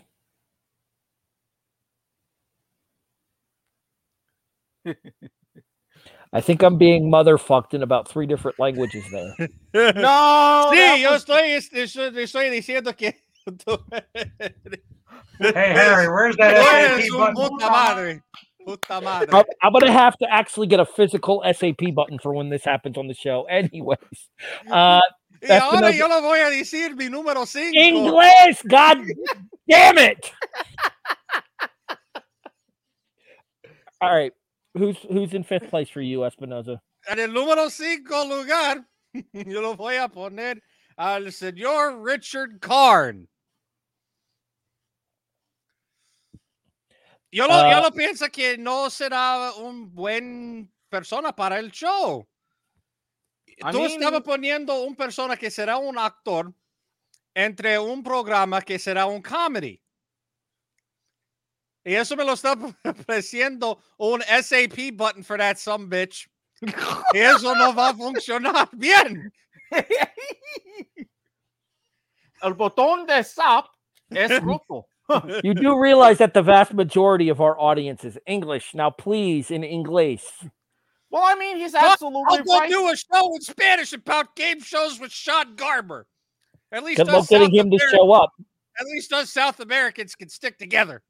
I, I mean, I can help produce that if you, you want. I mean, Really, no soy nobody's gonna- fluente, That was casi. entirely facetious. Jesus Christ. Okay, so I'll say it in English nobody put over the what I said. since the SAP button got hit. Um, I put Richard Karn in fifth place. You took an actor from uh uh, uh like sitcom. I, I I don't even know if you want to call it a sitcom in in situational comedy, but It's You- sitcom. you you you took an actor from a sitcom and put him into a game show hosting role where he has to go from a serious persona to actually being funny and well quite frankly it just didn't work Karn is Karn was Karn is a good comedian. Karn is a good actor, but he just didn't work for the format of feud. Y eso es porque lo pusieron el señor Karn en el, Oh, en el, uh, en el lugar 5. Uh, need need un scoro. Necesitamos un grado, señor Espinosa. Ah, igual sí, necesitamos un grado. Ah, creo que nos va a poner a 50 y, a 65. For those of you that don't speak, 75. No, Oh, 65. Oh, 60, not 70. Hey, Yeah. I only know numbers, damn it. Yeah, 65, 65. I picked the wrong week to show up to work today. You're no, no. You picked You're the, not you even picked the wrong week to quit sniffing glue. No, I mean let's- taking cough medicine. No, Make- let's let's make the proper reference. You're not Maybe. even supposed to be here today. Fair. Uh, Watkins gets a monkey. Proper reference is proper.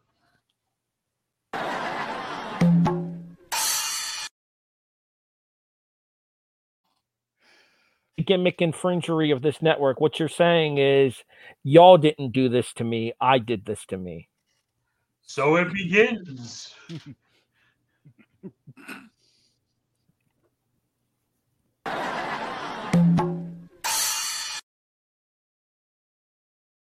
So, you know, before we move further, gentlemen, I have learned a very valuable lesson this evening.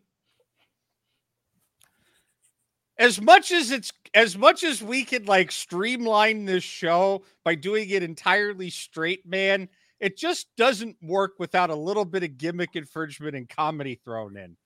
We have to be able to go off the rails a little bit. We just have to make sure we find our way to steer back onto them when the time comes. Nielsen, number five for your ratings. Don't plug your lock show, may you be some cruise bitch. control for cool, but you do still need to steer. I echo the Karn at number five. However, I grade him an 80. Still hosts a good show, but ¿Le pusieron a qué?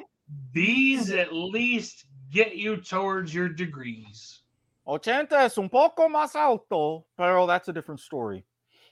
Keep in mind, I gave Un O'Hurley a 75. Un poco más alto es bastante más alto. Hey, hey, I gave a difference in grade of five points just like you did.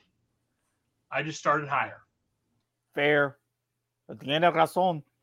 Anyways, I'm writing everybody's numbers down. I know you. I, I know you gave uh Karna 53, Eric. You're up for number five.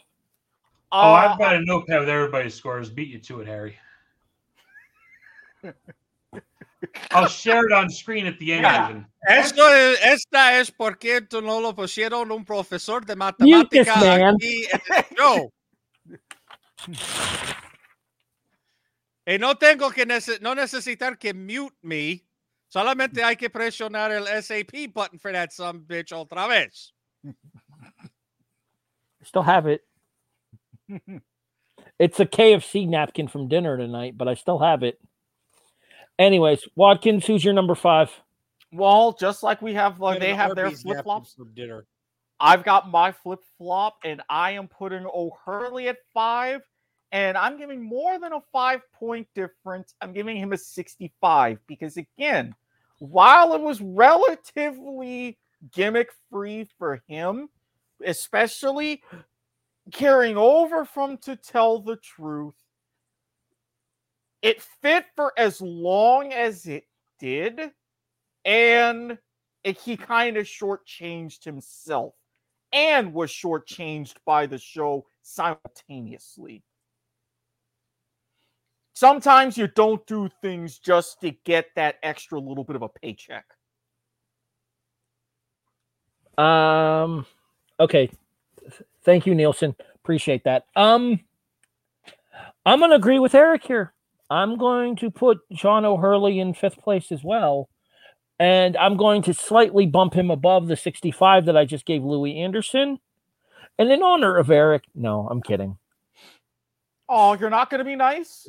You're not? Oh, well, I was going to give him a 70, but in honor of Eric, I'll give him a 69. Nice. Nice. Nice. because why the hell not? Um, the issue with O'Hurley isn't so much that he wasn't good as a presenter. The issue with O'Hurley is that he was too dry for Family Feud. It takes a quick wit, it takes snappy repartee, it takes the ability to get in and out of a conversation in order to host a show like Family Feud.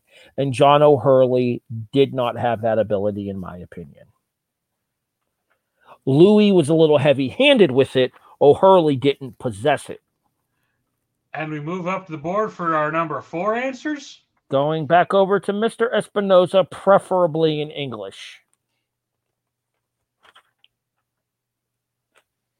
I can press on the SAP button for that some bitch before I go speaking in English. Oh wait, I'm already in English. If you hit the SAP button, I go to Spanish. That's why I'm not pressing it. Continue. Damn it, my trap failed. Uh, anyways, no. Lo um, siento a todos nuestros. Stop it, Watkins! God damn it. Oye, oye, no, no, no, no, no, tú no puedo decir eso a él. Él es el juez de ese show. Lo siento a todos los es- nuestros escuchadores y espectadores internacionales, especialmente los en Sudamérica. Who's apologizing to our South American listeners? Harry Broadhurst, no estás aquí. Esta noche? Estoy aquí. if I'm going to conjugate, I should at least do it correctly. Anyways, go ahead, Nielsen, number four. Or Espinoza, number four. Senor Harry Broadhurst no va a estar aquí esta noche. Well, I wasn't earlier. I am now. Continue. Rail Number- check. It- I mean, we're getting there. Go ahead, Brian. Number We're four. Fine, Jesus. No, I'm stalling because I'm legitimately like going through my head here, trying to think who do I who do I place fourth? This is kind of tough, right? Because I don't think so. Well, in fairness, I have somebody left that you guys don't. So Oh, I've, Um, I've already got my top four answers, so I got my But- whole list, baby. uh, what you're telling me is your top four answers are on the board and just waiting to be revealed? Gotcha. ding. That checks out. They show be fast, me rail check. Zero. that All of- deserves a monkey for All all, of of us us. get a collective monkey for anting him at the same time.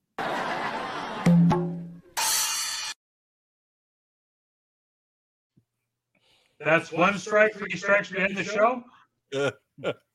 No, don't encourage him. yes, in that case, I'll go for two. Show me SAP button. um okay, I needed that humor actually. Um that's Harry. I was Ay, usted lo still a mistake. Lo ha presionado el SAP button antes de Please, we're right at the end of the show. Can we get through this so I can go get some sleep? Ugh. That you asked so Sorry, nicely. Harry. I have no bottles today. Ugh, that you asked so nicely. Thank you. Um, Dawson, Combs, Anderson, or Harvey?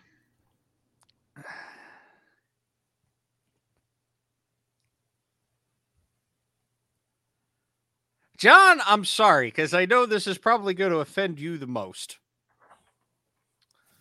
But I think I have to say Ray Combs. Explain yourself. And your skull. Now, don't get me wrong. I am firmly into the territory of hosts that are in like passing grades, right? Like I give Combs an 80. Ain't getting worse from here. But I appreciate the 15 point jump.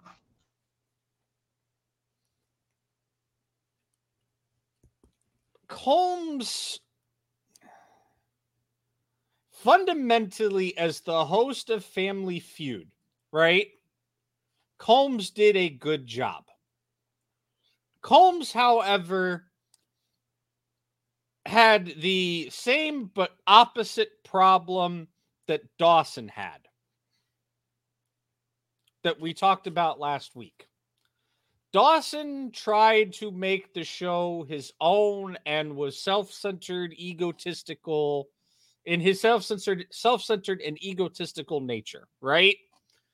Combs wanted the show to be the 30-minute Ray Combs stand-up hour set against the backdrop of an American game show. that's where ultimately at the end of the day, and I say this with no disrespect to Ray Combs, he was a tremendous host. He was very talented, but he wasn't in it for the right reasons. That's why I put him so far down on the list. And to be honest with you, it's a coin flip in all honesty between him and Anderson when I really sit down and think about it. Because as much as I want to give Anderson second, that means I have to put Dawson or Harvey in third. And one of the two of them definitely deserved the number one spot.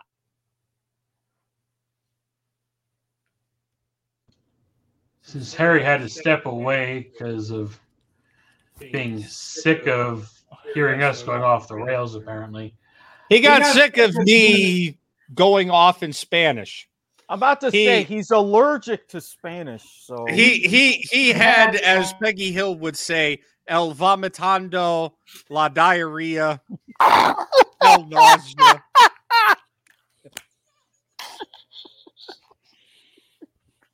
Once once Eric gets back,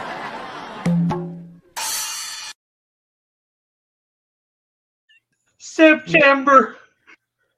Nielsen, number four. My number four,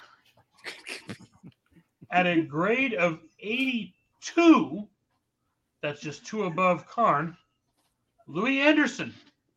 I I figured that was coming. I Anderson tried to push that envelope, and he, he pulled a Gottfried. He pushed it too far. Guy What's his- walks into a bar. Never mind. I was about to say, but what's his thumb covering it? You fool! Rest in peace, Gilbert. I shall spare you with my Gilbert Gottfried impersonation. It is getting better. I will give him that. All right, go it's ahead, still Eric. not as good as mine. Eric. no- Oh wait, did you give a? Did, oh, you you said uh you said eighty two for Louie. Okay, go ahead, Eric. I'm also putting Louie in fourth. I'm not going to give him that as high though, but I am adjusting as far as like with a little bit of a curve, everything going on as you went with the show. He had the potential for doing better, but unfortunately, circumstances did not allow. Nevertheless, for me, I think a 78 is fair. Close a a little bit more and you get those B's, but as I say, B's and C's get you your degree. 78 is all right in my book. I'm actually going to Can agree. we take a moment to say that Nielsen looks like he just got possessed by a ghost with his hair there? Fixed. He got Swayze. Never go full Swayze. I was about to sit here and go, Mira, chupacabra! It's a chupacabra! Again with the King of the Hill references. Better be careful. I got bottles full of All right, things. all right. we all all right, know we, we all all know right. that boy We'll ain't right. check. So we all know that boy ain't right. So get to your number four. I'm going to start selling propane and propane accessories before this episode is over. Anyways, Hopefully, our viewers are enjoying this podcast with some popcorn and popcorn accessories.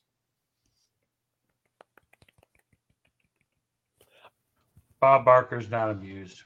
two out of three ain't bad. Anyways, they could enjoy it with some meatloaf. Spaghetti and meatballs? And now the gimmick is officially dead. Over to Harry Broadhurst. Um, with apologies to Mr. Nielsen, I'm going to agree with Brian here, and I'm going to put Ray Combs in fourth. And the reason I'm going to put Ray Combs in fourth is again, it's going to go back to what I said last week when we were discussing him. I have very limited interaction with the Ray Combs era of Family Feud. However, what I have seen, what I have seen based on like the WWF WBF episodes, and then obviously the 200 pranks episode there, Combs understood what his responsibility as the host of Family Feud was. He was there to make the people around him the star while having his moments whenever the shot the spotlight happened to shine on him. The problem was is as we talked about last week when we discussed the eh, when we discussed the way that the transition was handled. And again, I highly recommend you guys check out that YouTube video that we talked about about the way that Dawson came back to Family Feud in 94 that we discussed. His his time in the Please, spot please be advised there are trigger warnings for sensitive content on that episode. As well as on that YouTube video as well. Um, I will give I will give Ray Combs a 75 based on what I have seen. However, I will also put a NC next to that 75 for not complete rating. A 75 and an incomplete. Okay. We now go to your bronze medalist, Mr. Espinoza.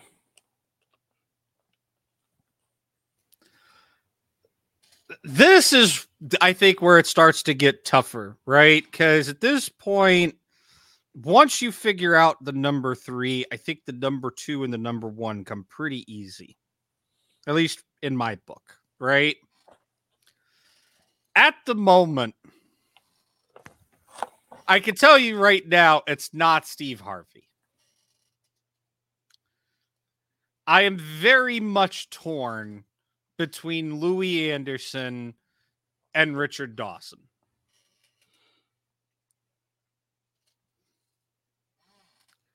For second and third, you mean? For for for third right now, yeah. Okay. Um I haven't made up my mind on who's number 1 yet. Well, if you give us three, you'll definitely know who two and one are. Eh, That's what I said. Once I figure out who 3 is, I know who I'm probably likely to pick for 2 and 1. Actually, I already I yeah, I do know who I'm going to pick for 2 and 1 depending on who I pick for 3. The problem is is well, picking 3. On one hand, you have Richard Dawson, who very talented game show host. He was amazing at making somebody a star and the center of attention, even with the most dud of a family or a contestant, right? He he had this way, especially with women, but it even worked on the gentlemen, of putting people at ease, which as a game show host is a required skill. If you can't work with a dud contestant, you're no good as a game show host. Which is part of the reason why I also ranked O'Hurley and Karn as low as I did.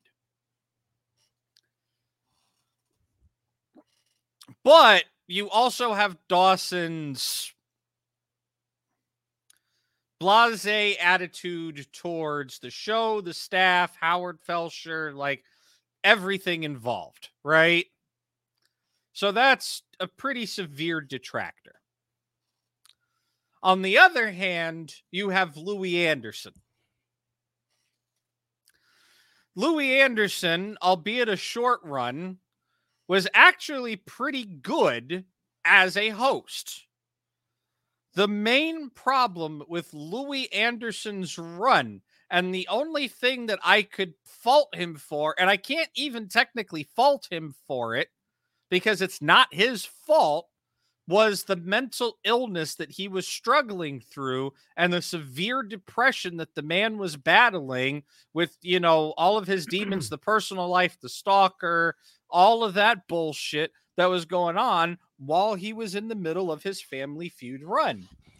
I think, and I and I will contend this until the day that I die, that if Anderson were hosting feud today, he would be better than any other. Yeah, he would have swung it out of the park. He would do better than anybody else that's come to host the show. Hashtag bring back Anderson. Well, you can't because he's dead. Oof. Hashtag rerun Anderson. Oof. But I mean, I'm just stating the facts. It do be facts, though. He ain't lying. So that's where I'm torn because while Anderson had his faults, the faults I can't really hold against him, so I have to only hold him on his merits. And his merits were a hell of a lot better, frankly, than anybody else that's hosted the show outside of Harvey. So therein lies the rub. And I think Yeah. as I sit here and and kind of go through the rationale and the reasoning out loud, which is kind of helping with the decision here as I kind of go through my final thought on this. I think at the end of the day, I have to give Richard Dawson th- third place. You might as well finish out your ratings here because you more or less already have. Which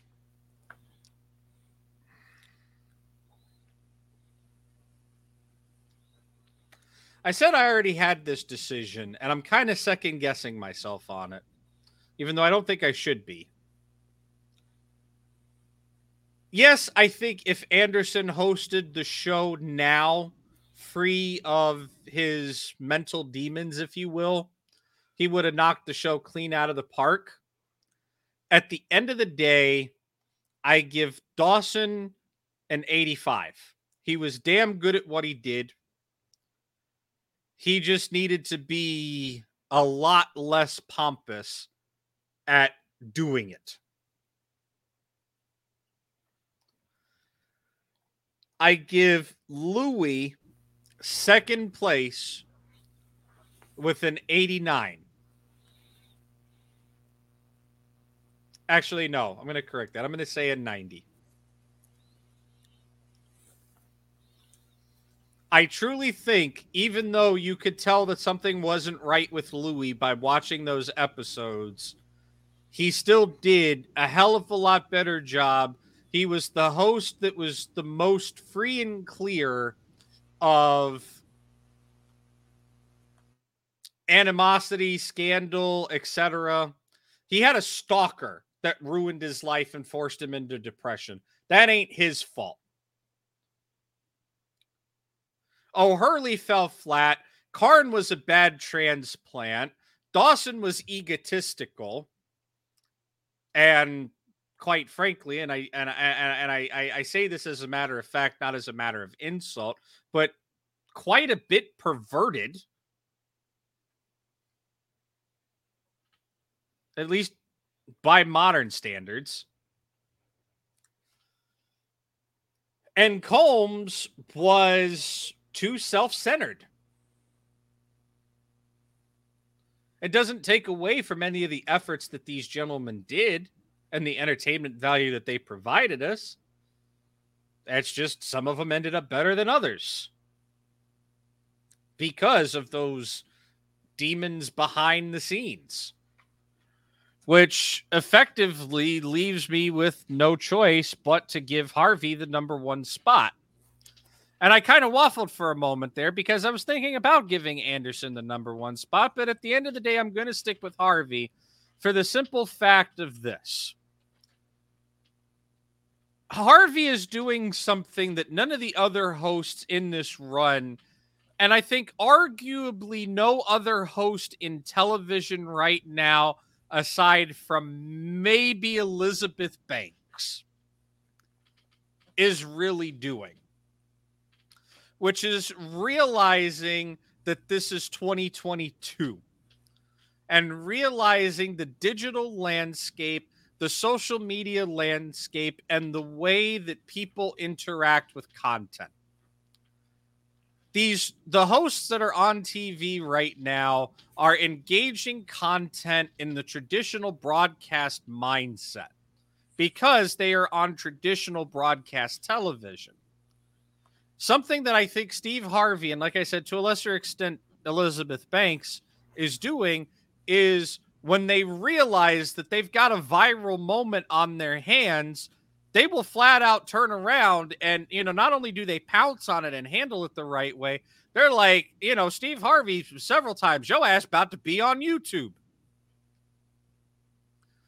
Like Harvey knows how to handle the weird contestants, the dud contestants, the the weird ass answers. I mean, I'm not going to play the clips, but you know, pot lawn comes to mind. Naked grandma comes to mind. Show me naked granny.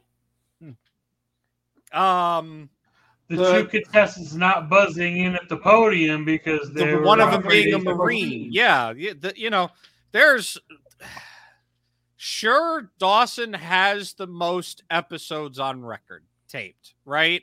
And I don't think Steve Harvey's ever going to beat that. Even if you give him another 10 years, another 10 years of running the show, I don't think Harvey will beat it.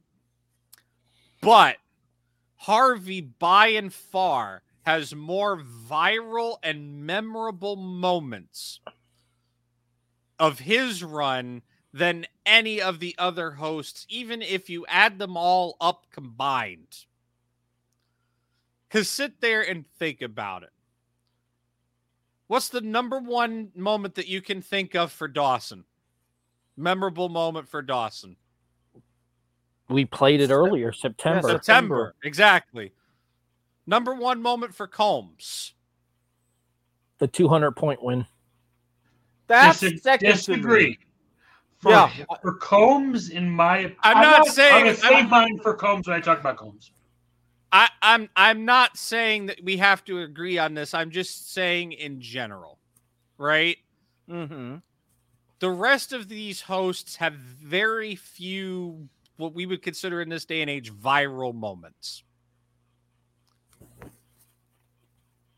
For a show that has a format that lends itself to creating viral moments and stuff that should be in the funniest game show contestants bloopers 9 TV land compilation thing you didn't get a lot of family feud there so at the end of the day i'm gonna have to say harvey anderson sorry i said that backwards no yeah harvey anderson dawson, Dawson. karn sorry no sorry anderson, Anderson, Combs, Combs, Karn, oh, Harvey. Yeah. You never gave a number for her uh for uh Steve Harvey though. Harvey, I'm going to give a 91. He edges out Louie Anderson, but not by much. Mr. Nielsen, And that has been Well- my final thought. Back to Braun. me. So to recap mine, since we're going through the whole list. My bottom is John O'Hurley at 75. Then we go to Richard Karn 80, Louie Anderson 82. My third is Steve Harvey. The humor has gone too lowbrow for my personal taste. Call me the old man of the team. You're the old man yeah. of the team. I am the old man of the team. And also, yeah, pandering to the digital media lowers things, in my opinion. Because, yeah, I admit that's what you got to do in the modern era. Did this exist in the 70s? No. Did the internet even exist in 76? No. ARPANET was barely even crunched. Uh, asterisk. ARPANET was technically 1969 for the NASA moon missions. I'll shut up. Uh, terrestrial it came later, but now we're arguing syntax and semantics. So my from the 82, and I adjusted these numbers slightly while Brian was talking. I upped Steve Harvey from an 85 to an 88 for third. Solid B plus, but nothing for me to write home about in award an A. Dawson, number two, 89. The personality and 94 deny Dawson the 90 score. The moments for Ray Combs you gotta watch for. He is the originator of the Celebrity Edition Family Feud. You had the Young and the Restless versus the Price is Right. You had WWE versus WCW. These are the moments. Nope, nope. Asterisk, chime in. WWF versus WBF. Resume. You are technically correct. The best kind of correct. My point still stands. This is when Ray Combs shined. Yeah. He is the ultimate game show troll of all time for the 200 point gimmick. Yeah. But where he shined, you put him with the celebrities. Here's what you should have done you put him with the celebrities, and maybe if you brought him in a little earlier, either you let Dawson continue with the traditional or Anderson. I think that combination of alternating the host for Celebrity versus Non, I think that would have one stemmed Combs's issues he was going with, preventing him from getting typecast as the host of game shows exclusively. And it might have prevented Louie Anderson from going down that dark road he did. So Harvey 88, Dawson 89, Combs gets a 97.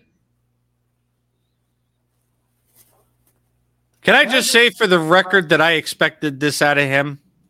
Oh, 100%. I grew up on Ray fucking Combs. After the soapbox he went on last week's episode, I 100% expected him to take gold for, for Nielsen. This is not at all a surprise. Mr. Watkins, br- recap your bottom three and then award your medals, sir. So, recapping of my bottom three Richard Karn in last place with the 53. O'Hurley in fifth with, I believe I gave him 65. I have to go back, remember right? Yes, 65. And then Louie Anderson just missing the podium with a 78. My bronze medalist, and you're going to hear some familiar scores just for different reasoning. My bronze medalist is also Steve Harvey, also chiming in in an 88. Even taking the digital age and everything out of it, I like, as we all know, the lower brow humor, and I think he does it just right. And I think he's able to parlay that and play a variety of different ways. Sometimes straight, sometimes blue, whatever. Uh, to me, it's to the point that not necessarily him in particular wearing old because he's not. Not so much the show wearing old because for the most part it hasn't. But instead of, oh, he's just past his peak and he's lucky enough to parlay that into something else, I think even he himself is getting that, going to have that even broader, better platform in my mind for Judge Steve Harvey than with Family Feud. You have a lot of those elements, but I think unless you make some different tweaks with Feud, he's probably going to transition more and more to Judge Steve Harvey. And I would be okay with that. In silver, also with an 89, is Ray Combs. Yes, you have the 200 point troll. Yes, you have the moment where the contestant said, Oh, you're going to kiss me. Planted one on him. He's left there shaking, wobbly, and all that. I know you knew that moment.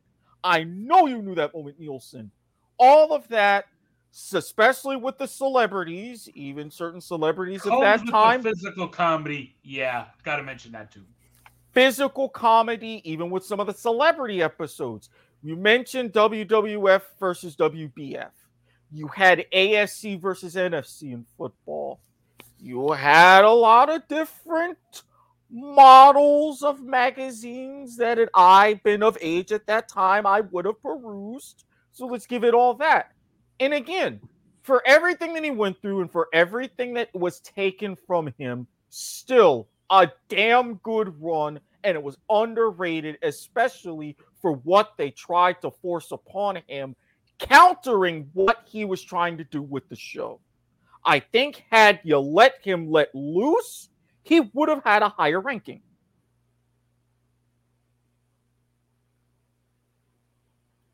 Now that said, my my gold medalist Dawson, but only with the 91.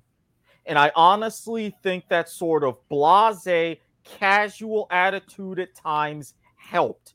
He parlayed that from match game to feud perfectly. Unfortunately, the way that he was imperfectly at the time in 76, by the time 85 rolled around, and we said this with the cultural changes, he was done. Had things played out different, maybe would have gotten an extra couple of years. We don't know. And even then, as we saw in 94, a little bit too much of the 70s, Dawson. And that's part of the reason why it didn't work. But I think just that little bit of air of class with that little bit of man of the world, which was big at those times, as we always say for eat. Sometimes we say a manger, which he did. It worked, but the show and everything around the show kind of outlasted him. If we talk a shorter run, say instead of 85, maybe if it ends in 81, cult favorite at that time. And I'll say that. I didn't hear your Harvey number. My Harvey was in uh 88, Combs 89, Dawson 91. Got it. Had a number in the wrong column. Anderson got a 65 for me. I was not a fan of Louie' run on on Family Feud. Granted, Brian did bring up an excellent point about his personal life, but unfortunately, that's all we had to go on. Right. If circumstances were different, could Anderson have been higher? Absolutely. Anderson was a very funny guy. He proved that in his post feud life with Baskets. Mm-hmm. And even with Life with Louie and everything else. I believe Life with Louie was pre feud, though. Yeah, it was, but I'm saying you got that window before and after versus that wrong place, wrong time. All right. Uh, then I had John O'Hurley with a 69. Nice. Just just in order to make Eric chuckle. Uh, originally I gave him a 70, but you know, because of ha-has. All right. Um, I gave Ray Combs a 75 with an NC next to it. I reserve the right to readjust that rating once I get a chance to go back and watch some more episodes because I will plan on doing that at some point um, when time allows. So I have a bit of a confession here. The era of Family Feud that I started on was the Richard Karn era. And I was actually a fan of Richard Karn as the host of Family Feud. I thought he did a really good job with Family Feud. I don't think he was as good as Dawson or as good as Harvey. So that'll put him in third for me. But I think you guys did him a disservice by claiming that he was only that guy from Home Improvement because he wasn't. Was he best known from Home Improvement? Absolutely. Everybody knows he was Al Borland on Home Improvement. He was Tim the Toolman Taylor's sidekick. on the on the title show of the show within a show on Home Improvement. However, Al also got an opportunity to show some more range on Family Feud as well, interacting with the contestants and getting to show more. Karn got a chance to show more range. I called him Al because of the home improvement thing. He had a chance to show more range on Family Feud, interacting with the contestants and having the ability to display the fact that he wasn't just that one off character from Home Improvement. He actually had a sense of humor of his own that could translate to, to everyday real life situations. Because there were plenty of moments on that show that stand out to me too from the Richard Karn era. And I'm going to have to do some uh, research here. I'll have to pull up some clips and stuff.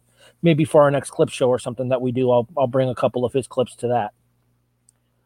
So that leaves me with 1A and 1B in Family Feud. And we saved them for last here for a reason because they are the two most well known hosts of Family Feud. And in my opinion, the two best hosts of Family Feud. Why are we two and twoing? Oh, you need a I number for numbers. You need a number for uh, Richard Karn. I gave Richard Karn an 80. We tied. Okay. I know my I know my number. Drag that way down. Uh, Eric, I'd like to think you know me pretty well. Mm-hmm. How do you think I would order Dawson and, and uh, Harvey? I have to add one thing. Richard Karn's average a sixty-nine point five. Nice. Nice. Eric, I think you know me well enough. How do you how do you think I would order these two? Harvey one, Dawson two. Harvey at a 95 is your champion. Dawson at a 90 is your runner up. So there's a wavelength after all. Harvey is not quite Bob Barker in charge of Price is Right good. But Harvey is that modernization of what you need a current day game show host to be. Harvey is somebody who can recognize a scene for what it is going on around him and make the most of it, like Brian talked about when he rated Steve Harvey number one as well. Whereas Richard Dawson was a product of his era and perfect for Family Feud in its time. 1994 Dawson that we saw, that's not Richard Dawson.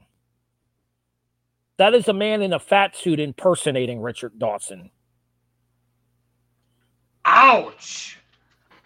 Uh, he's not entirely wrong. though. The Richard It, Daw- it honestly do be facts, though. The Richard Dawson that I remember hosting Family Feud had one of the sharpest wits of any game show host ever.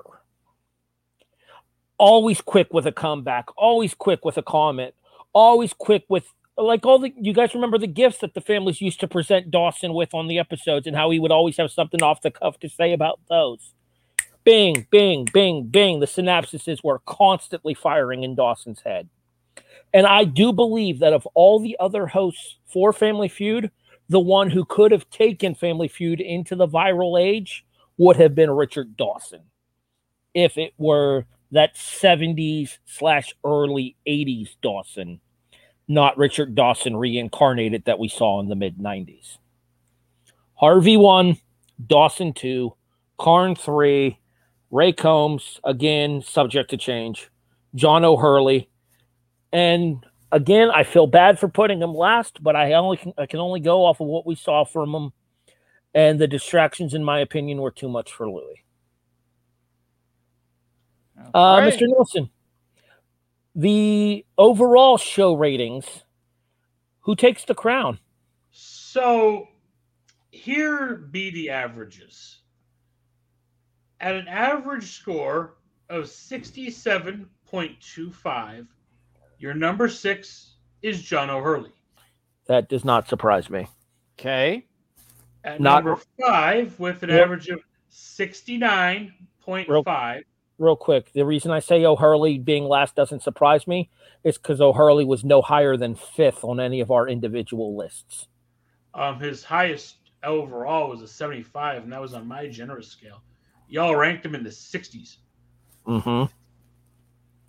And our two 80s, Mr. Broadhurst, brought Richard Karn up to number fifth with that 69. Nice 0.5 for fifth. Number f- number fifth. Okay.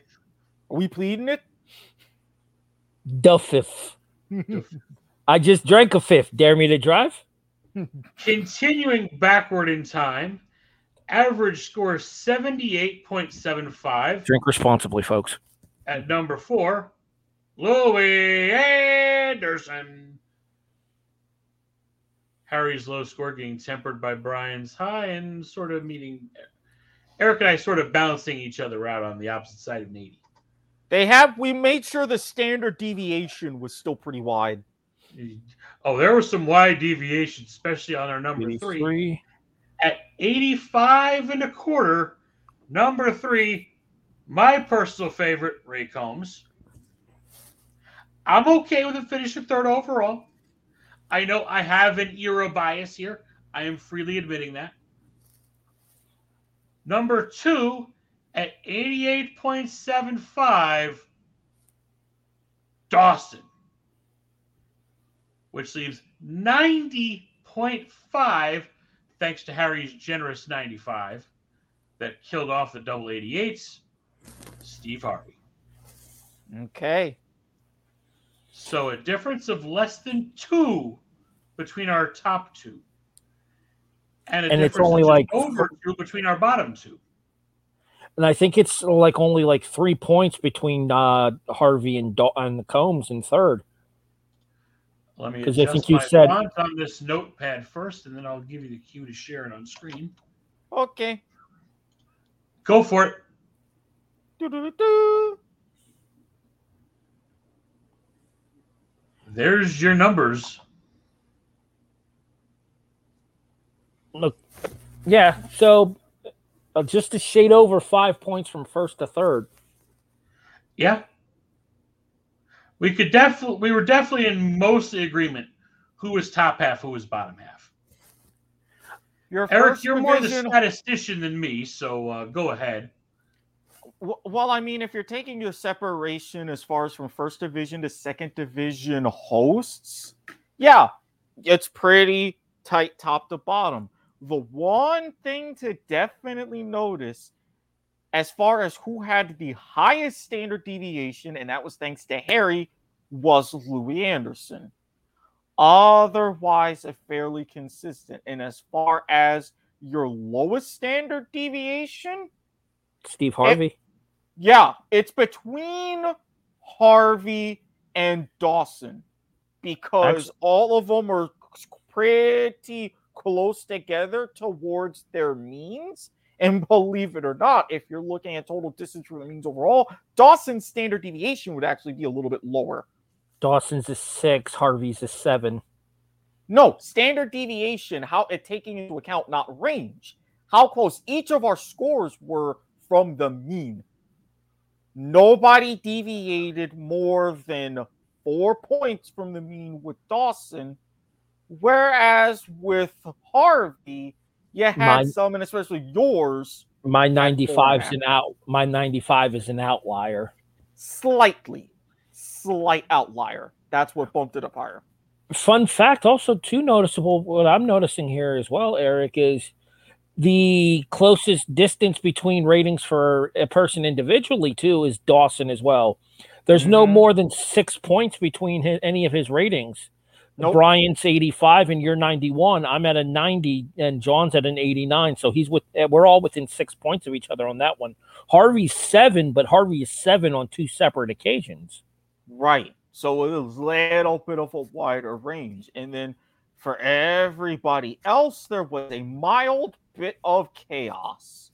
Uh, I'm mostly responsible for the Louie Anderson chaos. I will admit that. I think uh, Eric is responsible for the Richard Karn chaos. I will say this much, uh, Mr. Nielsen, you misspelled Richard's last name. K A I R N. No. K A R N. Karn. Not Pretty, Karen. su- pretty sure it's K A I R N. Nope. Wrong, wrong, wrong, wrong. Wrong, wrong, wrong, wrong. Is it You're seriously? wrong. Is it You're Sid? wrong. Hold hold on. Hold. Is that an actual sound effect from somewhere? Yeah. You need to watch more Scrubs, sir. I do watch Scrubs. I don't remember that bit though. You don't I remember you don't remember song? you don't remember the Dr. Cox wrong song? I barely watch Scrubs, and I remember the Dr. Cox wrong song. What What, does that say? Nope. Yeah. Nope. Go ahead. I deserve it.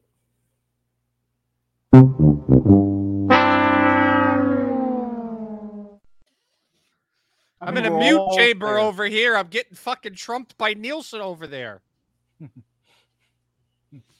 Anyways, I think it's safe to say um, that that I think we've we've successfully done good faith and justice to Family Feud though in these past couple of weeks. That was like an hour's worth of uh, grading all this. Most hosts of any show, though, so that's going to take time. Well, not to mention too, I think that this is an opportunity to put a tidy little bow on all of the eras of Family Feud in the process of giving these ratings. This Go is ahead, What Mr. happens Espinoza. when you have back-to-back one-day internationals? Mr. Espinoza, continue with where we are going from here, and then if you want to, we can hit the slight news desk that you had situated. Um, I know sleep is calling your name. I should probably consider it myself. So what are we doing next week on this here uh, podcast? So there was this guy. There was this guy named Monty Hall, and now oh, there's this yeah. guy named Let's Brady. make a deal with the wheeling, wheeling, dealing Monty Hall.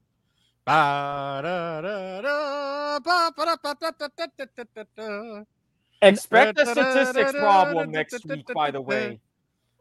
I have- more Oh, stats. Yay, just Yeah. what we need. Okay, The I Monty apolog- Hall theory. Problem. I I apologize. I apologize for this comment in advance, but I'm going to make it now, and I will further explain it next week on the show. In television, the phrase is sex sells. In my opinion, the current Let's Make a Deal girl, Tiffany Coyne, is one of the most beautiful women in game show history. And she has the personality to match. We'll talk more about Tiffany next week. Okay. And I'll talk more Jay Stewart next week. Mr. Espinoza, do we want to hit a news desk here or do we want to go ahead and get on skedaddling down the road? Well, it's already a hundred and sorry, two hundred and ten minute tour. Uh, No. Check again. 146, 44, 45, 46. Yeah. So um. That was- yeah. Anyway, so um, News, yeah, next- everyone. next week here on uh, Life is Like a Game Show on the W2M network. Um, we need a lower third for that, by the way, Eric. Uh, we will be talking about Let's Make a Deal and uh, strap on. It's good or strap in, not strap on. Family show. Good night, folks. We'll see you next week. I literally, you couldn't give me a half a beat after I make the lower third on your request to do that. Is this my reward? Son And you thought. I had the verbal flubs at the beginning of the episode? I ain't have nothing compared to that one. Uh, strap I in mean- and strap on because it's going to be a hell of a week next week. Well, I- I Here- mean- here on on Life is Like a Game Show, as we talk, let's make a deal. The two mathematicians are going to go at it, talking about the Monty Hall problem. Uh, we're going to be talking about zonks, deals, doors, curtains, cars, and much, Coins. much more. Boxes. Coins, as in Tiffany. Look, I'm already set up for point of viewer, okay? Thanks to what he said about strapping on, but I may have to push that to next week, given our already busy docket. Oh, anyways, uh, so join us next week, folks. Uh, where we're going to be talking about Let's Make a Deal as we continue our run up to Game Show Marathon, our big summer special. Um, for as a as a reminder, uh, in the month of May, which is uh, coming up very very quickly here, uh, we will be covering Press Your Luck Month.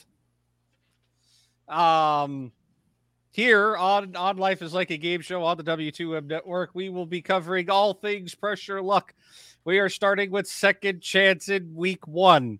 We are starting with a failed lower third in Week Two which will be replaced by Peter to Market. Then we will be talking about Michael Larson, the one and only. Expect for that one to be that is probably going to set not oh it's probably not only going to break the W2M or the the Life is Like a Game show episode record from from from a month ago with 430 something it's probably going to set the land speed network I am record. not going five goddamn hours. this is michael larson we're talking about here folks as i get gimmick infringed by mr eric watkins over there I reiterate, I am not going five goddamn hours. I'm not going five hours sober. It'll be a longer show for sure.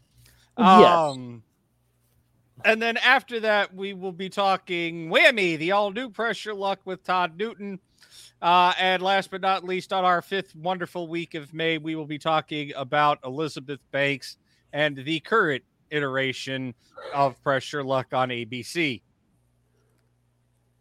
Returning soon.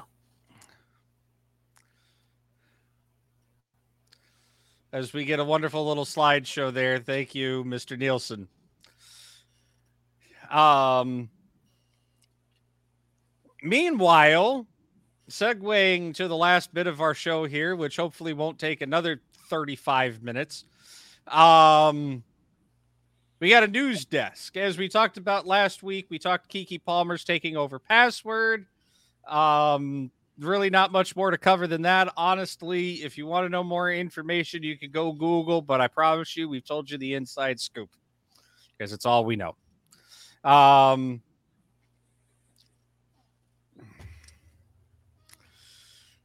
Harry Broadhurst, to answer your question privately, you might as well strap on for the next thing we're talking about, which is Michael Davies taking the helm permanently of Jeopardy as announced by Sony Entertainment. And if you ever try to use my own gimmicks and gaffes against me, you will very quickly learn that I am just as good as turning them against you as I am doing them myself. Pretty pretty sure Eric is broken. Eric is broken because he is probably about to start pulling an I am not worthy at the level of comedic. All right, let's get to this. Come hmm. on, let's finish this off. I mean, that's it. Well, I mean, if anything, with you two and strapping things on to finish stuff off, I mean, come on now. We talked about this on Point of Viewer. Available Sunday nights on the W2M Network. Hey, guess what? Strap on for Michael Davies as the head of Jeopardy. Strap in for the Jeopardy Second Chance tournament coming soon. That's it. That's the news desk. I'm gonna go on, before hold on. Eric Watkins has a coronary heart attack. Good Hold night. on. I have an actual question about this. Did somebody say second chance? N- no. Oh, that Bernard cap was perfect. Hi. Anyways, oh, um, I do have a quick question about the Michael Davies news.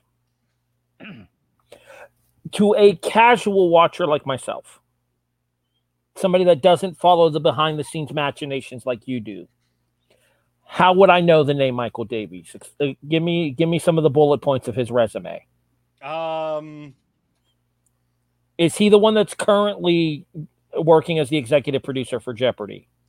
Yeah, he was the one that came in as a special consultant uh like a couple weeks after Richards got very unceremoniously sacked.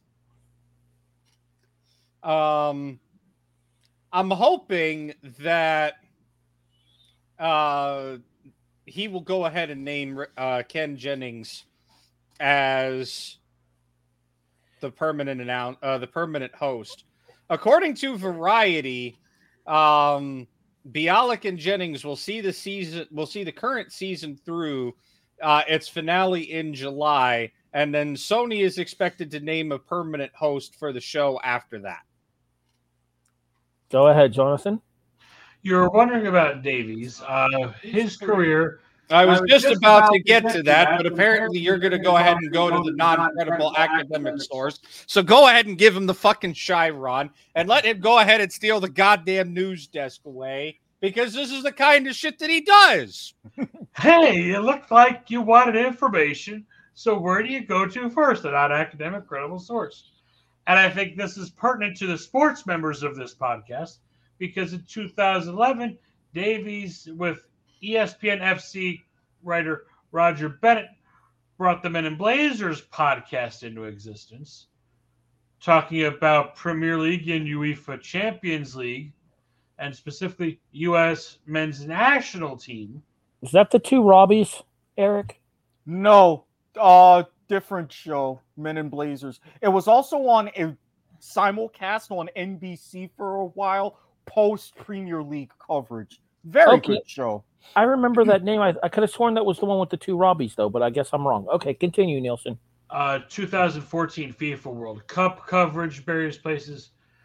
Uh, they conducted a New York City FC exclusive interview with Frank Lampard after Lampard joined NYCFC from Chelsea. Uh, head of the 2014-15 season, NBC Sports signed him along with Bennett for ESPN's English Premier League coverage. Men in Blazers is going to have its own half-hour show Monday nights. SEO and president of Embassy Row, a unit that is part of Sony Pictures. Executive producer of Wife Swap. He produced ESPN's Two Minute Drill, VH1's World Series of Pop Culture, the show that blew the load early, CBS's Power 10, and GSN Originals Chain Reaction, Grand Slam, Revival of Newlywed Game, and US Who Wants to Be a Millionaire? And that is my final answer.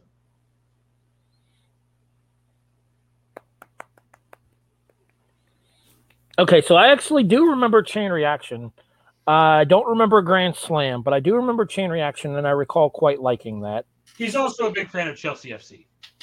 Obviously, I'm getting a death glare from Espinoza, and I have no idea why.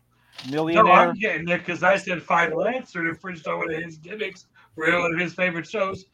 You mad bro? You might want to turn both their cameras off. Uh huh. I might be back in a second or two. Well, it was good while it lasted. Uh, hey, just think of it like this. I don't need four seconds. I'll just take a 3 2 win. Cheers for that, by the way. Speaking of which, my Islanders beat the Panthers today. See, I I, don't literally have just- to give them. I don't have to go over there and beat him up. I can just activate the red lights underneath his desk there. God damn it! I, yeah, did you not literally hear me just say, I don't need four seconds? I'll just take a 3 2 win. Thank you very much.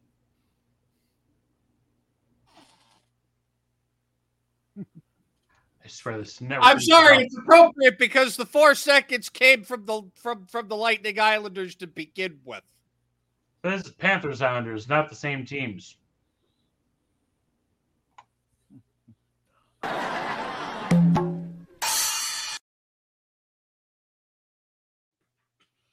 One last- overruled.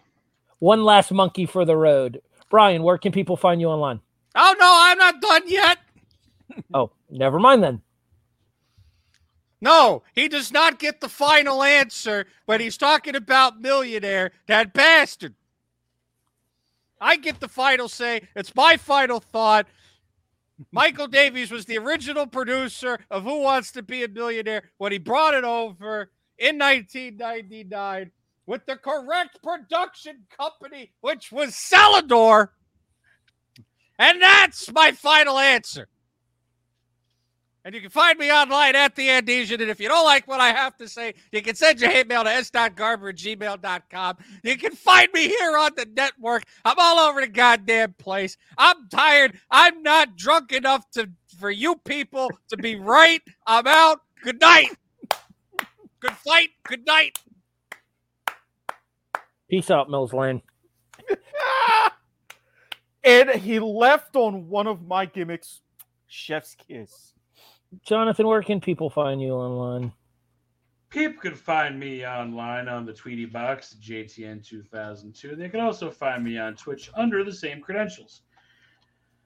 And probably during the first week of May, there will be some live game streaming, probably some city builders, things of that nature. So I get to unwind on semester break.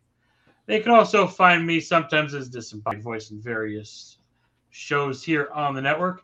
But you can also check out the Nielsen ratings first of every month drops at 5 p.m. over in the YouTube land. 5 p.m. Eastern time. Yes. For those Eastern internationally. Two, two, two p.m. Pacific. Those do be facts, though. Mr. Watkins, where can people find you online? If you're looking for me on Twitter, at Squid Sports Head. There's going to be some form of live tweeting again in the works. I don't know what, but it's going to happen. If you're looking for me on the network, Sundays, point of viewer with my fellow disembodied voices. First of the month as a disembodied voice on the Nielsen ratings. Sundays slash Wednesdays, soccer to the max, schedule permitting. World Cup team by team deep dive starting next week with Iran. yes, everybody knows you would be not Harry on point of viewer. Mondays, I am the disembodied voice, the Dr. Manhattan of the network, as you may know from earlier on League to the Max or whatever. And then finally, to cap off my network week, Thursdays, as the co host of the Broadhurst Watkins Sports Report, Sports in black and white. here on the W2M network. Facebook, Guy, Wine, Recliner, Eric Watkins, you know the drill. Slide into my DMs. You will be welcome as long as you go through the proper and thorough vetting process. One thing also, Eric, that you have to watch out for on uh, Point of View, or likewise, we had to watch out for here. Always make sure your bracket producers are spayed and neutered. On or or have their cockles warmed by the soothing dulcet tones of Gilbert Gottfried. You fool! I'm sure that Rancid Randy would enjoy some wet ass. Family show. That's why I censored myself. You fool. All right. Anyways, guy walks into it. Never mind. Uh, at HEB the Eagle, pretty much anywhere social media related. Uh, Facebook, Twitch, Twitter, YouTube. Technically, I am on Twitch. I just don't have a personal streaming account. I just watch stuff on there on occasion. Uh, Twitter, Instagram, YouTube, all that other fun stuff. In addition, like Eric said, Broadhurst Watkins Sports Report, Sports in Black and White. We return this week with our official thoughts on the launch of the USFL. The Wait, wait, wait, wait, wait, wait, wait, wait, wait. Rewind. Hold on. You got to do that properly. If you're going to name the show, Eric has to say the sports and Very well. All right, stop. Rewind. Take three, because you already did take two tonight. In addition, you can find me on the Broadhurst Watkins Sports Report. Sports in black and white. This week we cover the relaunch week for the USFL, including Mother Nature telling the USFL to go forth and fornicate with itself. The USFL. I might have to watch. Uh, doubleheader games this weekend as well. We'll kind of talk about those when we talk about last week's games. The start of the playoffs in the National Basketball Association, and how a certain owner of this network decided to put his foot in his mouth when talking about the form that Mo Salah finds himself in. Uh, I didn't do this to you. Garmer did this to you, Mr. Watkins. This is why I kept my mouth shut. I knew it was going to be a disaster. It's not going to be fun doing soccer to the max. But again, you're absolutely right. I said nothing. I took my nil four ass whooping and went on with it. And that wasn't his only fandom's ass whooping of that particular weekend. And this is why you send your hate mail to s.garmer at gmail.com. That being said, me and Sean's basketball teams are currently in a clash in the first round of the NBA playoffs. We'll talk those on BWSR this week as well. Uh, in addition, episode eight of TV Party Tonight presents the Indie myself and Mark Radulich. We will cover For the Culture 3 and Bloodsport 8 from GCW's The Collective. That will be May 2nd, Monday night at 11 o'clock, right after WWE's Monday Night Raw. You have been listening to Life is Like a Game Show, a presentation of the W2M Network online at W2Mnet.com. In addition, oh, we're plugging Radulich Broadcasting as well. Make sure you guys check out all of the other shows from the Radulich Broadcasting Network as well. Metal Hammer of Doom, TV Party Tonight. Um, on trial? Damn, damn you, on, Hollywood on trial. Damn you, Hollywood. Um, triple featured, the show that he does with uh, Jason Teasley. In addition, Jason Teasley's also involved with uh, Second and Short, our own fantasy football podcast here as part of Radulich Broadcasting as well. Speaking of which, doesn't Radulich show us another game show movie? Brian, I mean, I mean, I keep saying if we're going to do another uh, game show movie, it's going to be Slumdog Millionaire. So you might as well prepare yourselves.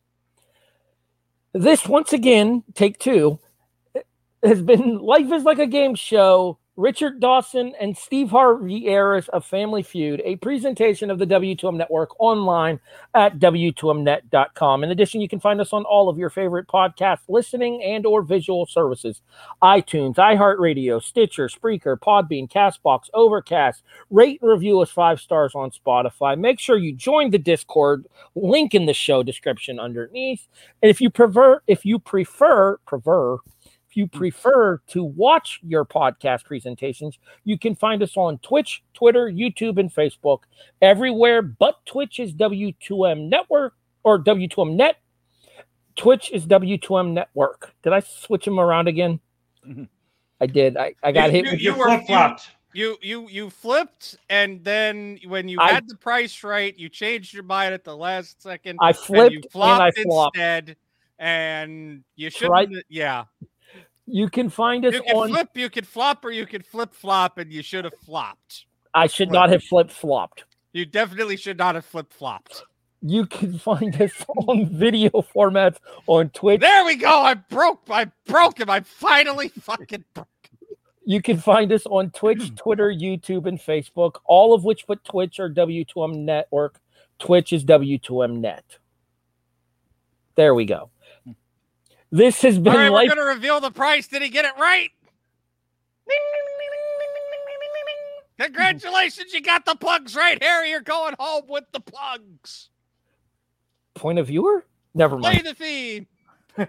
You have been watching and or listening to Life is Like a Game Show for Brian Espinoza, Jonathan Nielsen, Eric Watkins. I'm Harry Broadhurst. Thanks for watching Life is Like a Game Show, a presentation of the W2M Network. See you guys next week for Let's Make a Deal. I don't know if I want to make it. It is Ryan here, and I have a question for you. What do you do when you win? Like, are you a fist pumper, a woohooer, a hand clapper, a high fiver? I kind of like the high five, but if you want to hone in on those winning moves, check out Chumba Casino. At ChumbaCasino.com, choose from hundreds of social casino style games for your chance to redeem serious cash prizes. There are new game releases weekly, plus free daily bonuses. So don't wait. Start having the most fun ever at ChumbaCasino.com. No purchase necessary. Group. Void were prohibited by law. See terms and conditions. 18 plus.